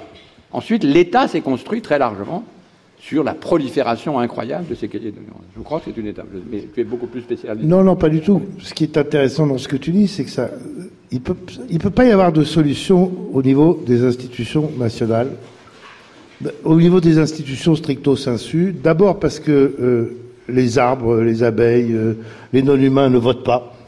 Donc euh, c'est pas, ne votent pas. ne, ne votez pas mais ils ne votent pas au moment de la désignation des gouvernants. Provisoirement. Donc les gouvernants ne se disent pas il faut que j'ai les abeilles dans mon camp. Deuxièmement, une partie des solutions sont des solutions de gouvernance mondiale. Or, les dirigeants dépendent tous d'espaces politiques nationaux. C'est même un peu ça le problème de l'Europe, c'est que comme ils dépendent que des espaces nationaux, ils n'agissent pas selon un intérêt européen, a fortiori selon un intérêt mondial. Donc les seules solutions peuvent venir de la société. Pourquoi est-ce que maintenant tout le monde se définit écologique ou presque? C'est fait sous la pression, évidemment sous la, connaissance scientifique et sous la pression de la société. Et donc il faut que ce soit les électeurs et les citoyens qui, en quelque sorte, euh, portent des exigences pour les non-humains, comme ils en ont porté pour les enfants. Les enfants votaient pas et on a créé des écoles et l'école gratuite, etc. Donc on peut porter des intérêts autres que les siens avec une puissance telle que finalement ça ait de l'effet sur ceux qui prennent des décisions politiques. Mais ça passe forcément par la société. Et c'est pour ça que le boulot fait ici est particulièrement important. Oui, c'est une meilleure façon de répondre à votre question. Il, faut, il y a quelque chose de, prématuré dans de demander à l'État qu'il fasse quelque chose. Je le sais parce que j'ai un projet de recherche que j'essaie de passer au ministère de l'Environnement depuis plusieurs mois. Et j'ai c'est pas vraiment la bonne façon de le dire, mais j'ai dit c'est pas votre boulot, vous pouvez juste me payer. Et je suis pas sûr que ça va marcher complètement. Mais... Il est prématuré. L'État est toujours à réinventer. C'est la grande phrase de Dewey. State is always to be reinvented. Voilà, ça c'est le moment. Alors là, vraiment, c'est votre boulot à Sciences Po. Le boulot de Sciences Po, c'est reinvented the state en situation euh, de crise mondiale. Bah, monsieur.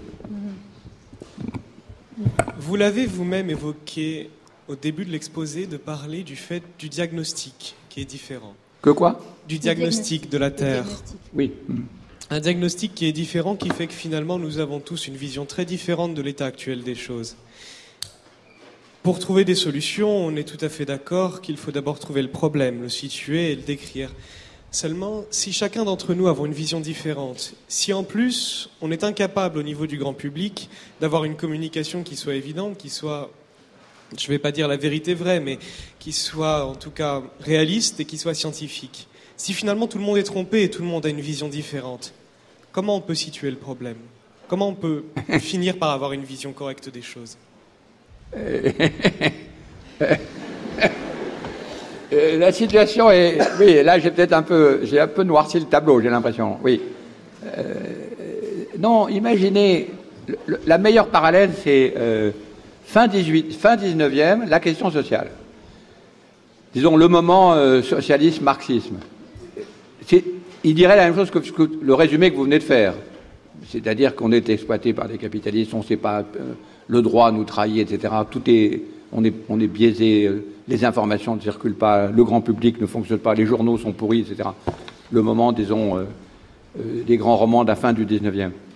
Et néanmoins, c'est construit à partir d'un énorme travail de description du système capitaliste, un socialisme, je ne parle pas du socialisme tel qu'il est actuellement, je parle du socialisme du début du siècle et de la première moitié du XXe siècle, qui a reconstruit une vision politique, reconstruit une définition de ce que c'est que l'économie et des principes de justice, et finalement reste le fond euh, de beaucoup des, questions de, justice qui intéressent les, partis encore aujourd'hui.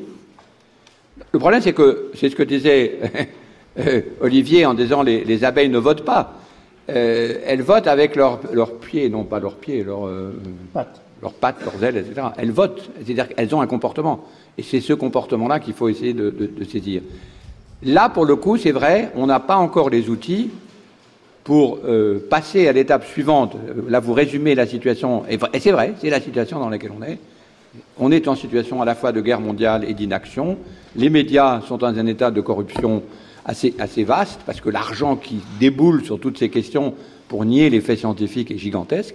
Les scientifiques eux-mêmes ont beaucoup de troubles et sont aussi, il faut le reconnaître, parfois assez sensibles à la corruption, etc. etc. Mais c'est la situation dans laquelle on était au XIXe siècle sur la question sociale. C'est pas moins compliqué. Simplement, l'échelle du problème de reconstruction d'une vision partagée de, des questions économiques et écologiques est énorme. Mais bon, c'est ce que je dis, c'est le travail à faire. Vous, avez, résumé euh, de façon un peu dramatique euh, euh, l'état de, départ. En même temps, la prolifération incroyable d'expériences alternatives, je pense évidemment à cet exemple très intéressant de la ZAD de Notre-Dame-des-Landes, même s'il a plein de, choses à, discuter, l'incroyable prolifération de travaux scientifiques fait qu'on va y arriver. Mais il faut faire ce travail parce qu'en ce moment, la situation est ce que vous dites. Bonjour. Je pas si on m'entend bien. Donc déjà, merci. Vous avez parlé des nombreuses controverses qui existent euh, bah, justement au sujet du changement climatique. Et ça m'a fait penser au climato-sceptisme. Et je voulais savoir, parce qu'aujourd'hui, le climato-sceptisme est présent à peu près partout, on le voit à la télé. Et euh, je voulais savoir si vous pensez qu'il s'agit de la responsabilité de chacun de s'informer pour pouvoir contrer, euh, pouvoir contrer ce courant de pensée, en sachant qu'il y a des gens qui n'ont pas forcément accès à toutes les informations et qui peuvent pas se renseigner correctement, ou au contraire, si ce genre de discours devrait être euh, réduit d'une façon ou d'une autre, euh, notamment sur les chaînes publiques auxquelles tout le monde a accès. Ben, ça, c'est une question centrale d'éthique publique, je dirais. si vous voulez, chacun de vous, chacun, vous et moi, on est transmetteur de tweets. Enfin, je ne pas de tweets, c'est de Facebook. on est chacun un des opérateurs qui transmet ou transforme ou transporte ou modalise, c'est la différence entre modus et dictum, la foule d'énoncés dont l'ensemble compose l'espace public. Donc, euh, la question que vous posez est évidemment très importante. Est-ce que à chaque fois que quelqu'un me dit ne mange pas de thon rouge, oui, parce que c'est devenu impossible de manger maintenant, pas simplement à, Sciences Po parce que les restaurants sont affreusement chers, mais parce que dès que vous commencez à manger, il y a quelqu'un qui va vous interrompre pendant les vacances, je ne sais pas si vous avez d'expérience, c'est vraiment, le, avant on se disputait sur des tas de sujets, maintenant c'est la dispute permanente. Parce que si vous emballez dans une... Ah, j'ai pensé que le doggy bag c'était bien, mais non pas du tout, le doggy bag ça emballe dans un truc plastique, donc c'est pas bien non plus. Ensuite vous avez la belle-mère qui intervient, dit mais pas du tout, il n'y a, pas, du tout de... Il y, a, du gluten. Alors brusquement tout le monde se met à s'agiter. Donc le scrupule généralisé sur les conditions, qui a encore une fois une version positive, à une version euh, qui rend fou. Donc, est-ce que je vais, à chaque fois, au repas, avant de manger mon thon rouge, je vais aller sur Internet pour faire une étude de controverse sur pourquoi le thon rouge, c'est pas bien? Non. Il faut que je puisse, disons, vivre à peu près euh, librement, d'une part, et, euh, je dis, doucement. Néanmoins, et c'est la réponse à la question est très importante, je, je ne dois pas transmettre ces énoncés flottants c'est ma responsabilité, en tant que citoyen, de ne pas transmettre ces énoncés flottants. Je dois, je dois être interrupteur. Vous savez, c'est la, publicité pour le sida. Euh, je ne me rappelle plus comment c'était. je, ne transmets pas. C'était. Pardon? Elle ne passera pas par moi. Elle ne passera pas par moi. Voilà, c'est ma réponse exactement à votre question. Il y a c'est d'autant plus important maintenant avec les médias qui sont d'une rapidité extrême. Cette situation d'hystérie, elle est entièrement entre nos mains. Il n'y a aucune raison que l'espace public soit hystérique. C'est simplement que nous les transmettons, ces énoncés, ils passent par nous et on les transmet sans du tout, euh, euh, disons, faire notre boulot à nous disons, de, de gens éduqués, formés à Sciences Po admirablement, etc., qui est d'interrompre les énoncés flottants. Par contre, si on les resitue, si on les dit, attendez, c'est qui dit ça? Pourquoi? Quel instrument? Avec quel intérêt? Financé par qui? Etc. Le simple fait, ce que font n'importe quel article scientifique, à la fin d'un article scientifique, vous savez qui l'a financé. Vous savez qui l'a financé. C'est un atout extrême pour la, la, respectabilité des énoncés. Si vous avez des tweets, qui l'a dit Anonyme, on ne sait pas qui l'a dit. Vous devenez fou. Donc, c'est pas. Tout doit devenir l'enquête. Sans ça, on n'en finirait pas. La journée ne serait pas suffisante pour résoudre tous les problèmes qui vous ont été posés. Simplement à table. Mais devenir, euh, cet énoncé, euh, ça ne passera pas par moi, je pense ça, c'est une éthique nécessaire. Ça et lire le monde. Au fond, c'est le, le, fonds de commerce de Sciences Po. Avec ça, on est à peu près équipé. Et, utiliser intelligemment Yuka? Pardon? Et utiliser intelligemment l'application Yuka? C'est quoi l'application? Qui a l'application Yuka parmi vous? Ah. Attends, là, je suis complètement démodé. Moi, c'est quoi Cette application qui, fait que maintenant on, fait des courses différemment en scannant chacun des produits et on a, en fait un détail d'information sur chaque produit. Et le ça ne passera pas pour moi, par moi, c'est aussi. tu vois, c'est très populaire. Voilà, heureusement, voilà. la génération c'est bien. Très très très bien. Alors nous, nous reviendrons sur l'application Yuka un autre jour. Je ne pensais pas créer autant des mois. Prochaine question s'il vous plaît, merci. Bonjour. Alors aujourd'hui, la plupart des efforts fournis... Il faut parler plus fort s'il vous plaît, on ne vous entend pas. La plupart des efforts fournis par, euh, par les pays en termes d'écologie sont fournis par les grands pays et les, plus, les petits pays ne sont pas incités à faire des efforts et sont même incités à, se, comporter de avoir euh, une mauvaise attitude en, matière d'écologie. Par exemple, euh, acheter des, des, Volkswagen beaucoup plus polluantes, notamment après le, le, Dieselgate, toutes ces voitures qui sont vendues en Afrique. Alors, est-ce que les efforts faits en termes d'écologie par les grands pays ne servent pas, ne servent pas à rien, d'autant plus que les petits pays d'aujourd'hui seront les géants de demain? Tu veux qu'on prenne deux questions à la suite? Diable. Euh, C'est une question énorme euh, et très importante parce que c'est la question, euh, je vais la prendre par un biais, la, le terme anthropocène a été beaucoup discuté parce que la plupart des, des gens qui s'intéressent aux études coloniales voudraient qu'on utilise le terme capitalocène et non pas anthropocène en disant attendez, euh, parler de la responsabilité des humains sur la planète, c'est un énorme mensonge. Euh, les, Américains, oui, les Français, euh, oui, mais les Indiens, les Amazoniens, etc., non. Donc il y a un problème de ce que dans la négociation climatique s'appelle la responsabilité différenciée. Ça, c'est le, fond, ce qui est derrière votre question, n'est-ce pas? Et c'est en conflit complet ça c'est vrai, le conflit est complet, avec la situation de, virage. Euh, euh, tu connais cette question absolument sur le bout du doigt pour le cas euh, chinois, mais aussi indien, évidemment africain, c'est-à-dire que le droit absolu au développement. Et c'est la situation dans laquelle on se trouve, c'est-à-dire le, virage ou le, changement de tendance des pays riches, disons, des pays industrialisés, doit être mesuré euh, à l'inégalité, disons, euh, de l'histoire coloniale, au gros, pour résumer. Sachant aussi, c'est un point essentiel d'un des professeurs qui va venir, j'espère, l'année prochaine à, Sciences Po pour faire le grand cours sur la, question euh, socialisme et écologie, qui est que le développement des pays riches est lui-même dû à l'exploitation des pays qui sont maintenant en train de se développer. Donc, il y a là une situation d'une tension. C'est pour ça qu'on est en situation de guerre mondiale en, un certain sens. C'est vrai. Géopolitiquement, on est en situation de guerre mondiale. Quand ça serait qu'à cause de ce que vous dites. Il n'y a pas de simplification à cette affaire. Mais euh, pas forcément, ça ne veut pas forcément dire qu'il faut passer au niveau national. Je crois que ce que disait Olivier, c'est très important. Ça ne veut pas dire que c'est un point de vue local non plus. Ça veut dire que dès que vous commencez une controverse, vous allez voir avec la biodiversité, immédiatement vous êtes déjà mondial. On a parlé beaucoup ces jours-ci du soja. Euh, et le président Macron, avec raison, a dit mais les incendies en Amazonie, c'est nous qui les causons aussi, puisque nos vaches bouffent du, soja. Donc est-ce que la vache de mes voisins dans l'Allier est locale ou pas? Non. c'est une vache euh, globalisée.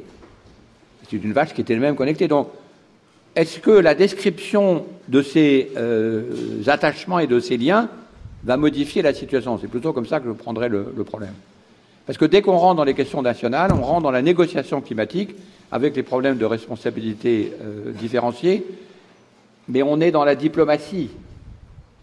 Et je pense que si on attend que la diplomatie trouve la solution, on va attendre longtemps. D'ailleurs, les COP, où j'ai beaucoup travaillé avec notre collègue professeur à Sciences Po qui dirige ces questions, ça, n'avance pas vite. Donc la question, disons, de la responsabilité partagée est cruciale. Encore une fois, je ne suis pas expert, je suis simplement philosophe. Merci, monsieur. Merci. Monsieur, s'il vous plaît. Euh, donc, vous, avez parlé tout à l'heure de... Là, on vous entend pas du tout. Plus fort. On vous entend pas du tout. Peut-être que le micro marche. C'est la deuxième fois qu'il intervient. Hein. Il marche, mais il faut le mettre près. Monsieur qui connaissait le mot du dictionnaire. Non, je crois qu'il est déjà intervenu. Non. Andreas ça a l'air d'être de mon avis. Ok, donc euh, je vais essayer d'être euh, clair du coup.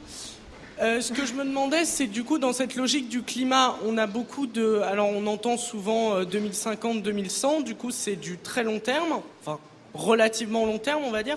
Est-ce que le côté court-termiste de la démocratie représentative, avec le système de mandat, justement, ça pose pas problème dans la logique de lutter pour l'environnement. Parce que euh, les politiques ne font que euh, œuvrer pour le court terme et pas pour le long terme, seulement dans le but d'être réélu, en fait. Olivier est plus spécialiste que moi de cette question, mais j'ai tendance à pas trop euh, penser à ça.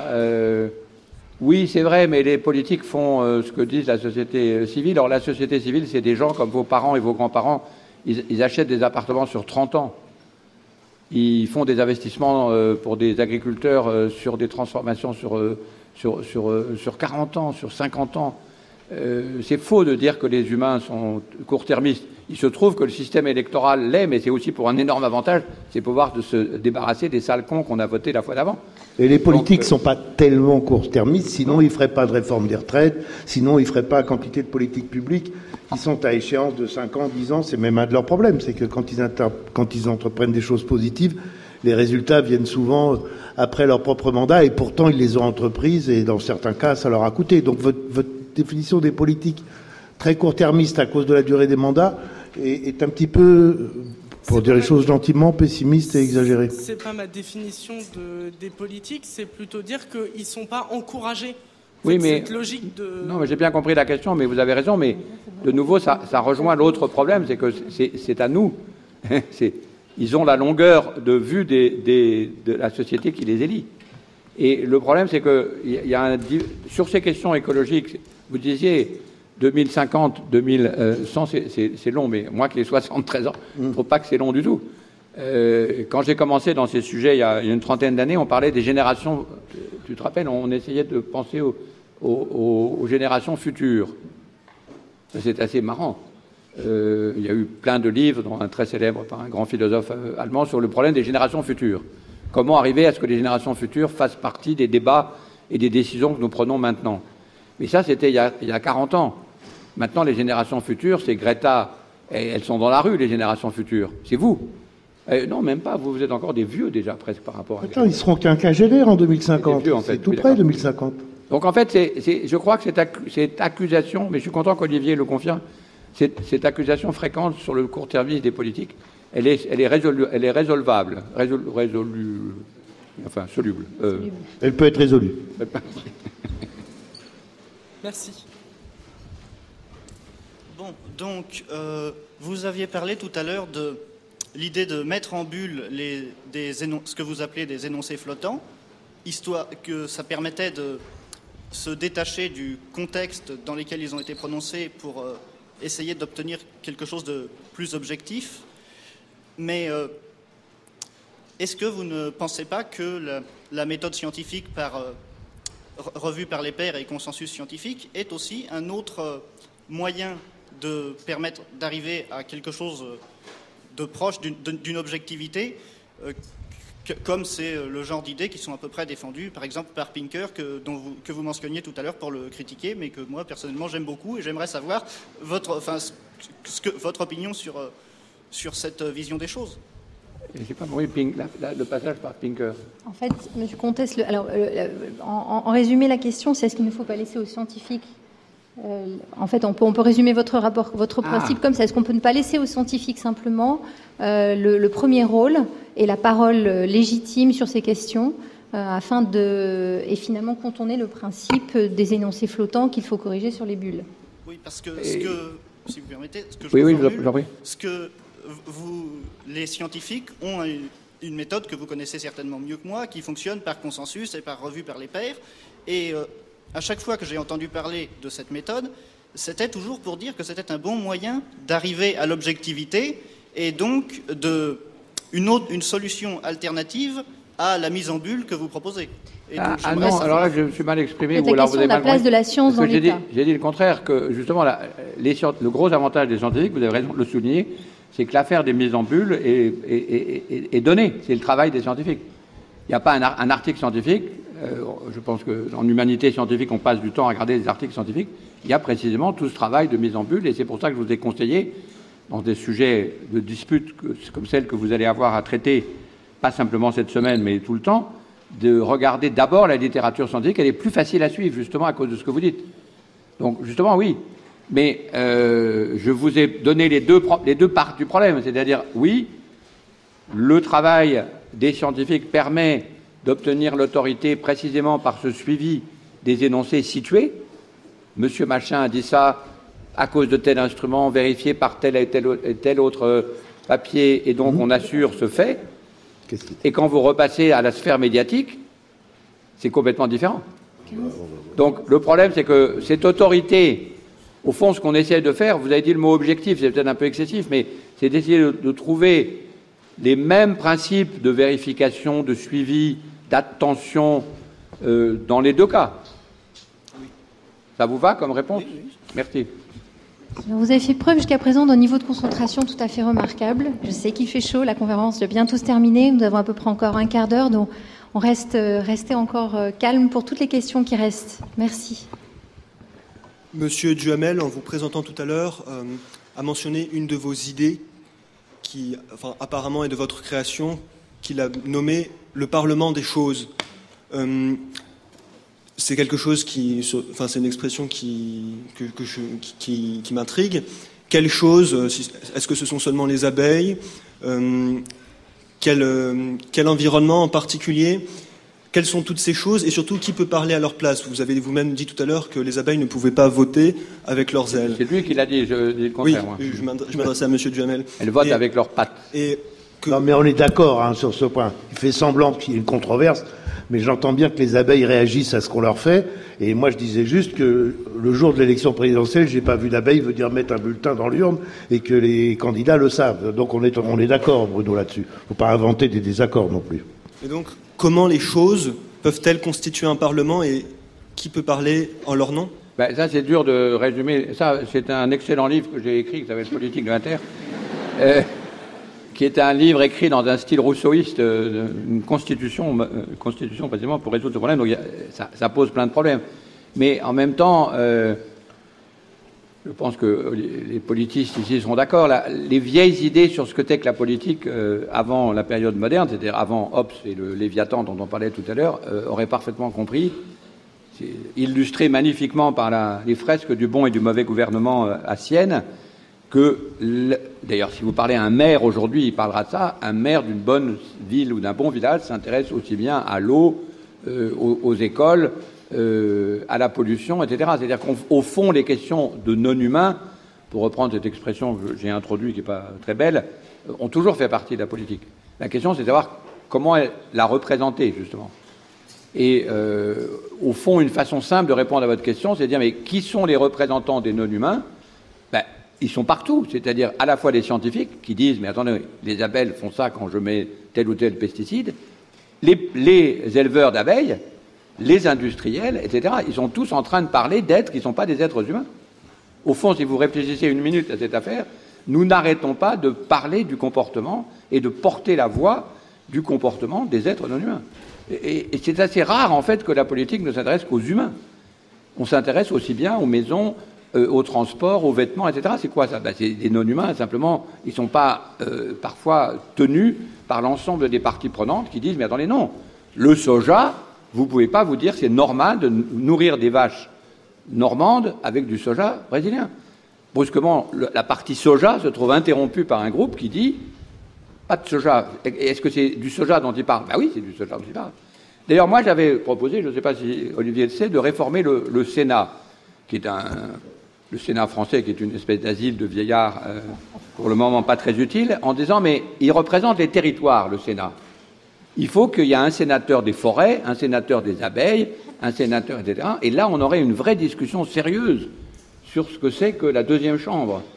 On aurait le représentant des humains au Parlement et les représentants des non-humains au Sénat. Ça, ce serait une belle constitution. Je vous laisse lire mon excellent livre sur cette affaire. Mais est-ce que c'est pas séparer les écosystèmes? Non, parce qu'un écosystème, c'est une version scientiste, si vous voulez, des associations entre les non-humains. Ça ne les fait pas rentrer en politique. Or, maintenant, si vous voulez, vous prenez n'importe quel sujet. C'est le sujet de la grande exposition que je fais à, Karlsruhe en mai si vous prenez n'importe quel sujet, les rivières, les abeilles, le thon rouge, etc., pour reprendre des exemples, ils sont dans des écosystèmes, ces écosystèmes sont massivement transformés par les humains, comme je l'ai dit tout à l'heure. Donc il n'y a plus de raison de faire la séparation entre politique des humains et politique des choses. Vieille question d'ailleurs de la, du 19e siècle. comment c'était quoi le, Saint-Simon, c'était le management des choses et le. L'administration des choses. L'administration des choses, voilà. Euh, ça, c'était la répartition du XIXe siècle. Maintenant, disons, c'est le Parlement qui mêle les deux d'une façon plus explicite euh, qu'avant. Mais je ne peux pas aller vite là-dessus parce que ça, ça aurait demandé toute une conférence, tout un cours d'ailleurs. Alors pour les quatre euh, prochaines questions, je vous propose qu'on en prenne deux, d'abord et on répondra et ensuite les deux dernières. Merci. Vous faites le constat d'une confusion dans les médias au sujet du changement climatique et euh, vous proposez euh, de justifier, de mettre en bulle les énoncés qui sont flottants pour réduire cette confusion. Est-ce que vous ne pensez pas qu'il y a aussi un problème de quantité, simplement, au vu de la taille et de la, production de la communauté scientifique C'est-à-dire qu'on voit énormément de rapports, même s'ils sont justes, s'ils sont vérifiés, s'ils ne sont pas financés de façon douteuse que finalement on est matraqué par euh, des informations et qu'on on finit apathique face au réchauffement et à ses problèmes. Oui, je n'ai euh, pas la réponse, je suis d'accord. Je pense qu'il y a une apathie due au bombardement. Les deux expressions sont parfaites. Et il faut trouver un moyen de, savoir comment on fait simplement sur la masse de mauvaises nouvelles. Vous faites quoi? Ben, Soit on est apathique, oui, apathique, je pense que l'expression euh, grecque est exactement ça. On est tac, tac, tac, tac, tac, tac. Il faut, ça, c'est vraiment un problème de votre génération. Il va falloir que vous appreniez que nous, vous nous, à ne pas être rendu malade par ce bombardement. Ça, c'est un truc complètement nouveau. Il faut, il faut apprendre ça. Avant, avant, toutes ces nouvelles scientifiques étaient dans le sens de la reconstruction et du modernisation. Il ne faut pas oublier, c'était beaucoup plus facile. Vos, prédécesseurs dans cette salle avaient un travail beaucoup plus facile. Il y a des informations savantes en économie, etc. On les applique. Là, vous avez des controverses à tous les bouts. Et les conséquences inattendues partout. Et en plus, c'est un vrai bombardement, vous avez raison. Je, je dis maintenant, un repas en famille, tranquillement, en vacances, c'est un cauchemar. C'est pas comme dans l'affaire Dreyfus, ils en ont parlé, vous savez, le fameux dessin, ils en ont parlé, mais c'est généralisé. Et en plus, maintenant, il y a des végans, des végétariens, des gens qui sont. Ah, euh, non, c'est la guerre généralisée. C'est une guerre mondiale bombardée qui nous rend apathiques. Magnifique. Merci. Question suivante. Je vais vous poser une question qui euh, est très ouverte et qui sort un petit peu du contexte de l'expertise scientifique euh, controversée. Mais est-ce que, selon vous, l'environnementalisme et le capitalisme sont compatibles quand on voit que la population augmente et que euh, freiner la stimulation de la production semble peu envisageable? Vous pourriez répéter s'il vous plaît euh, Donc c'est une question qui n'est pas vraiment en rapport avec les questions précédentes qui traitaient plutôt de l'expertise scientifique controversée, mais est-ce que selon vous l'environnementalisme et le capitalisme sont compatibles? Euh, quand on voit que bah, la population augmente et, et, il semble difficilement envisageable non, non, pas compatibles. Non Non. Je sais bien que Madame Waron le, disait hier dans Le Monde. Non, il faut être sérieux. Il faut réinventer une définition du capitalisme qui insère les questions de, nature, mais ça veut dire une, redistribution très profonde de la conception même de ce que c'est que de produire. Dans, dans, Ouatterré, je fais la distinction entre système de production et, et d'engendrement. Ce n'est pas du tout la même question. Donc il faut accepter l'idée que les questions d'engendrement, qui sont précisément des questions de génération, sont des questions que le système de production n'était pas équipé pour faire. Ça a marché très bien, mais c'est pas être anticapitaliste de dire ça. C'est simplement que c'est un système qui est bien assuré pour quelque chose qui n'a plus d'existence terrestre. Et ce n'est pas par hasard que les deux grands pays qui ont inventé le capitalisme et la globalisation, l'Angleterre avec le Brexit et l'Amérique avec euh, l'homme dont on ne prononceront pas le nom, sont les deux pays qui commencent à dire on se taille. Est-ce que par exemple c'est envisageable une économie circulaire qui s'inscrit tout, tout, de même dans, dans, dans, le domaine du capitalisme, oui, mais oui. Euh, qui, qui, pourrait euh, réduire le gaspillage par exemple et, si, si, bien sûr, mais, freiner les, les, empreintes euh, humaines ben, Il faut faire tout, y compris du circulaire, y compris de, euh, du, du, Bien sûr. J'ai dit révolutionnaire, mais ce qui, une des complications pour les gens de gauche qui viennent à cette question, c'est que ce n'est pas révolutionnaire au sens que ça avait euh, du temps du marxisme-léninisme. Ce n'est pas un changement de système, c'est que des détails. Et chaque détail a des conséquences inattendues qu'il faut prendre en compte. C'est un cauchemar pour un, un, socialiste révolutionnaire, la question de écologique. Parce que vous prenez n'importe quelle question, euh, bah, il suffit de se débarrasser du capitalisme. Moi, dans mes ateliers, c'est ce que je fais avec mon système de cahier de doléances. Dès qu'il y a des gens qui parlent du capitalisme, je leur dis excusez-moi, mais décrivez d'abord la situation dans laquelle vous êtes, qu'on voit un peu à quoi ça ressemble. Ça sert à rien de vouloir faire sauter le capitalisme. Oui, d'accord, on peut le faire sauter, mais il est construit comment ce capitalisme? Il mange quoi? Dès que vous posez ces questions, ça devient intéressant. Et du coup, ce travail-là de ré, réinsertion et de réancrage et de rematérialisation de la politique, elle devient très intéressante. Mais ça ne ressemble pas au changement de système qui euh, intéresse tellement les révolutionnaires. Il ne faut pas oublier que révolution, hein, ça veut dire. Euh... Question suivante. Toutes vos questions sont très importantes et je ne peux pas y répondre. Euh, merci de prendre ma question. Euh, au moment des élections européennes, on a constaté que plus ou moins tous les partis avaient tendance à verdir un peu leur programme globalement. Euh, par exemple, le Rassemblement national euh, soutenait que euh, le, le, meilleur moyen de mener une politique pour la nature était euh, la frontière. Donc, est-ce qu'il n'y aurait pas un risque de tomber dans le repli nationaliste au nom d'une politique écologique, voire, une, dans une démocratie illibérale? Ah, Ça, je suis content que vous posiez la question parce que c'est le sujet, évidemment, en particulier en Allemagne où je fais cette exposition où le terme de Heimat est le terme qui résume un peu votre question, c'est-à-dire le retour. Il faut aborder, euh, et ça c'est le sujet de Guattari, il faut, aborder de front la question délicate, parce qu'elle n'a pas été traitée par la gauche, de l'appartenance à un sol, qui est réactionnaire. Donc il ne faut, pas, euh, hésiter à prendre au sérieux cette affaire. Euh, je m'agite dans tous les sens, je bouge. Euh, de dire la question de l'appartenance d'un peuple à un sol est une question légitime. Et la question de sécurité sur ce sol est aussi une question légitime. Avec le danger que vous signalez très bien dans votre question, que ça ressemble à une position réactionnaire au sens de quelqu'un que je pense que plus personne ne connaît, mais maurassien, disons. C'est-à-dire des, des, des, des Maurras, ça vous dit quelque chose? Non, Une formation réactionnaire de, du début du XXe siècle. Maurras en un seul mot, M-A-U, deux R Oui, pardon, pas une morasse au sens géologique du terme. Euh, C'est-à-dire, au fond, euh, les morts et le cimetière et l'église dans lequel euh, je suis. Mais, la, réaction générale en ce moment, et c'est, je pense, le sens de votre question, est précisément là-dessus. Puisque la globalisation est impossible, revenons à l'intérieur de frontières assurées, et même d'ethnies assurées, c'est la révolution conservatrice partout en Allemagne, en France un peu moins pour le moment, évidemment en Angleterre et partout ailleurs et en Brésil, etc. C'est la réaction normale de fin de globalisation. Donc on ne peut pas ne pas la prendre au sérieux non plus, cette réaction. Et elle a comme symptôme le plus clair la haine de la migration.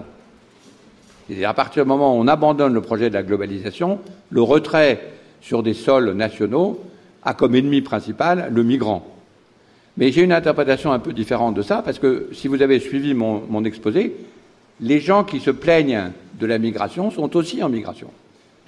C'est le sens, à mon avis, qu'il faut donner à l'affaire des Gilets jaunes. C'est-à-dire c'est des gens qui sont aussi déterritorialisés, qui se disent mais où je suis?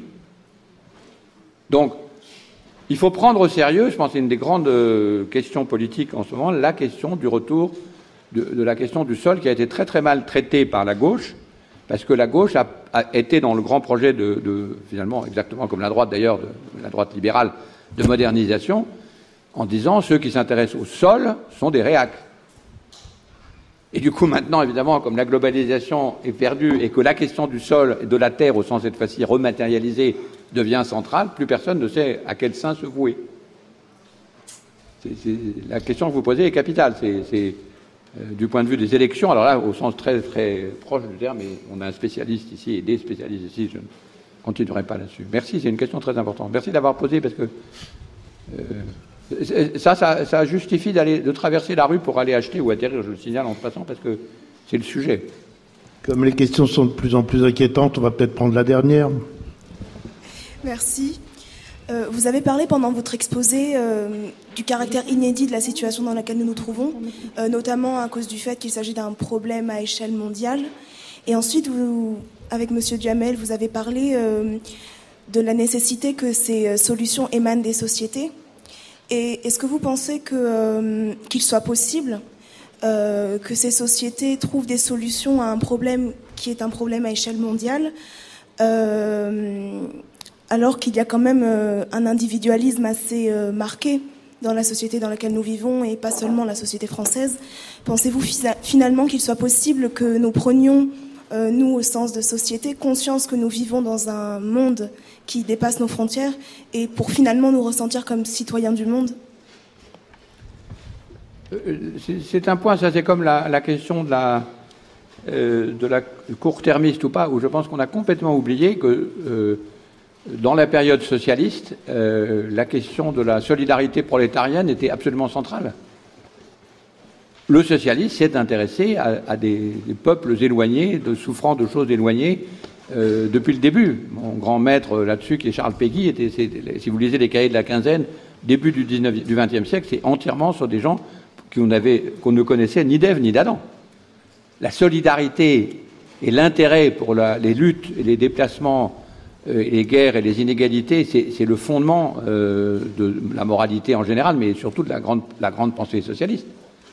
Donc pourquoi est-ce que ça, ça serait différent maintenant euh, Nous vibrons à la disparition des glaces des, pôles. Nous vibrons à la question. alors les abeilles, ça dépend si on vibre ou pas, parce que si on a été piqué beaucoup, on ne vibre pas forcément. Mais c'est évident que prétendre que nous sommes individualistes, oui, mais dès que vous posez la question, mais attendez, vous dépendez de quoi pour vivre en individu? Se multiplient à ce moment-là les êtres dont vous dépendez, et là c'est dur d'être individualiste si on vous dit, mais ces êtres-là sont en train de disparaître. Est-ce que c'est plus compliqué que, la solidarité prolétarienne Je ne le crois pas. D'ailleurs, je pense qu'au fond, tout le monde en a un peu assez d'être individualiste, non? C'est un peu, un peu la génération d'avant, c'est un peu le, non? C'est pas, on dit pas ça de. En tout cas, vous, vous avez absolument pas la chance d'être individualiste. Votre génération, je veux dire, ça, une erreur, ça serait une erreur complète. Euh, dans les années 80, les élèves de Sciences Po pouvaient être individualistes, ils voulaient tous euh, devenir euh, start-upers. Non?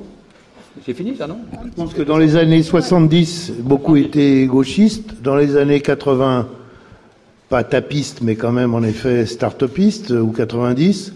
plus récemment, les, les, plus grandes formes d'engagement politique à Sciences Po, y compris il y a quelques mois, ça a été euh, sur la question climatique et le mouvement était un mouvement étudiant de grève mondiale, donc tout sauf individualisme. Oui, oui. Merci. Écoutez, merci à tous, merci de votre écoute. Vous avez pu voir.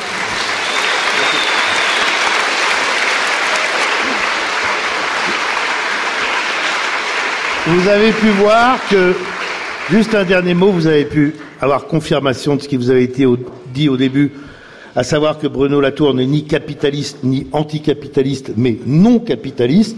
En fait, vous êtes non beaucoup de choses. La seule chose que vous n'avez pas été, c'est non passionnant, parce que vous avez été absolument passionnant et on vous aime. Merci.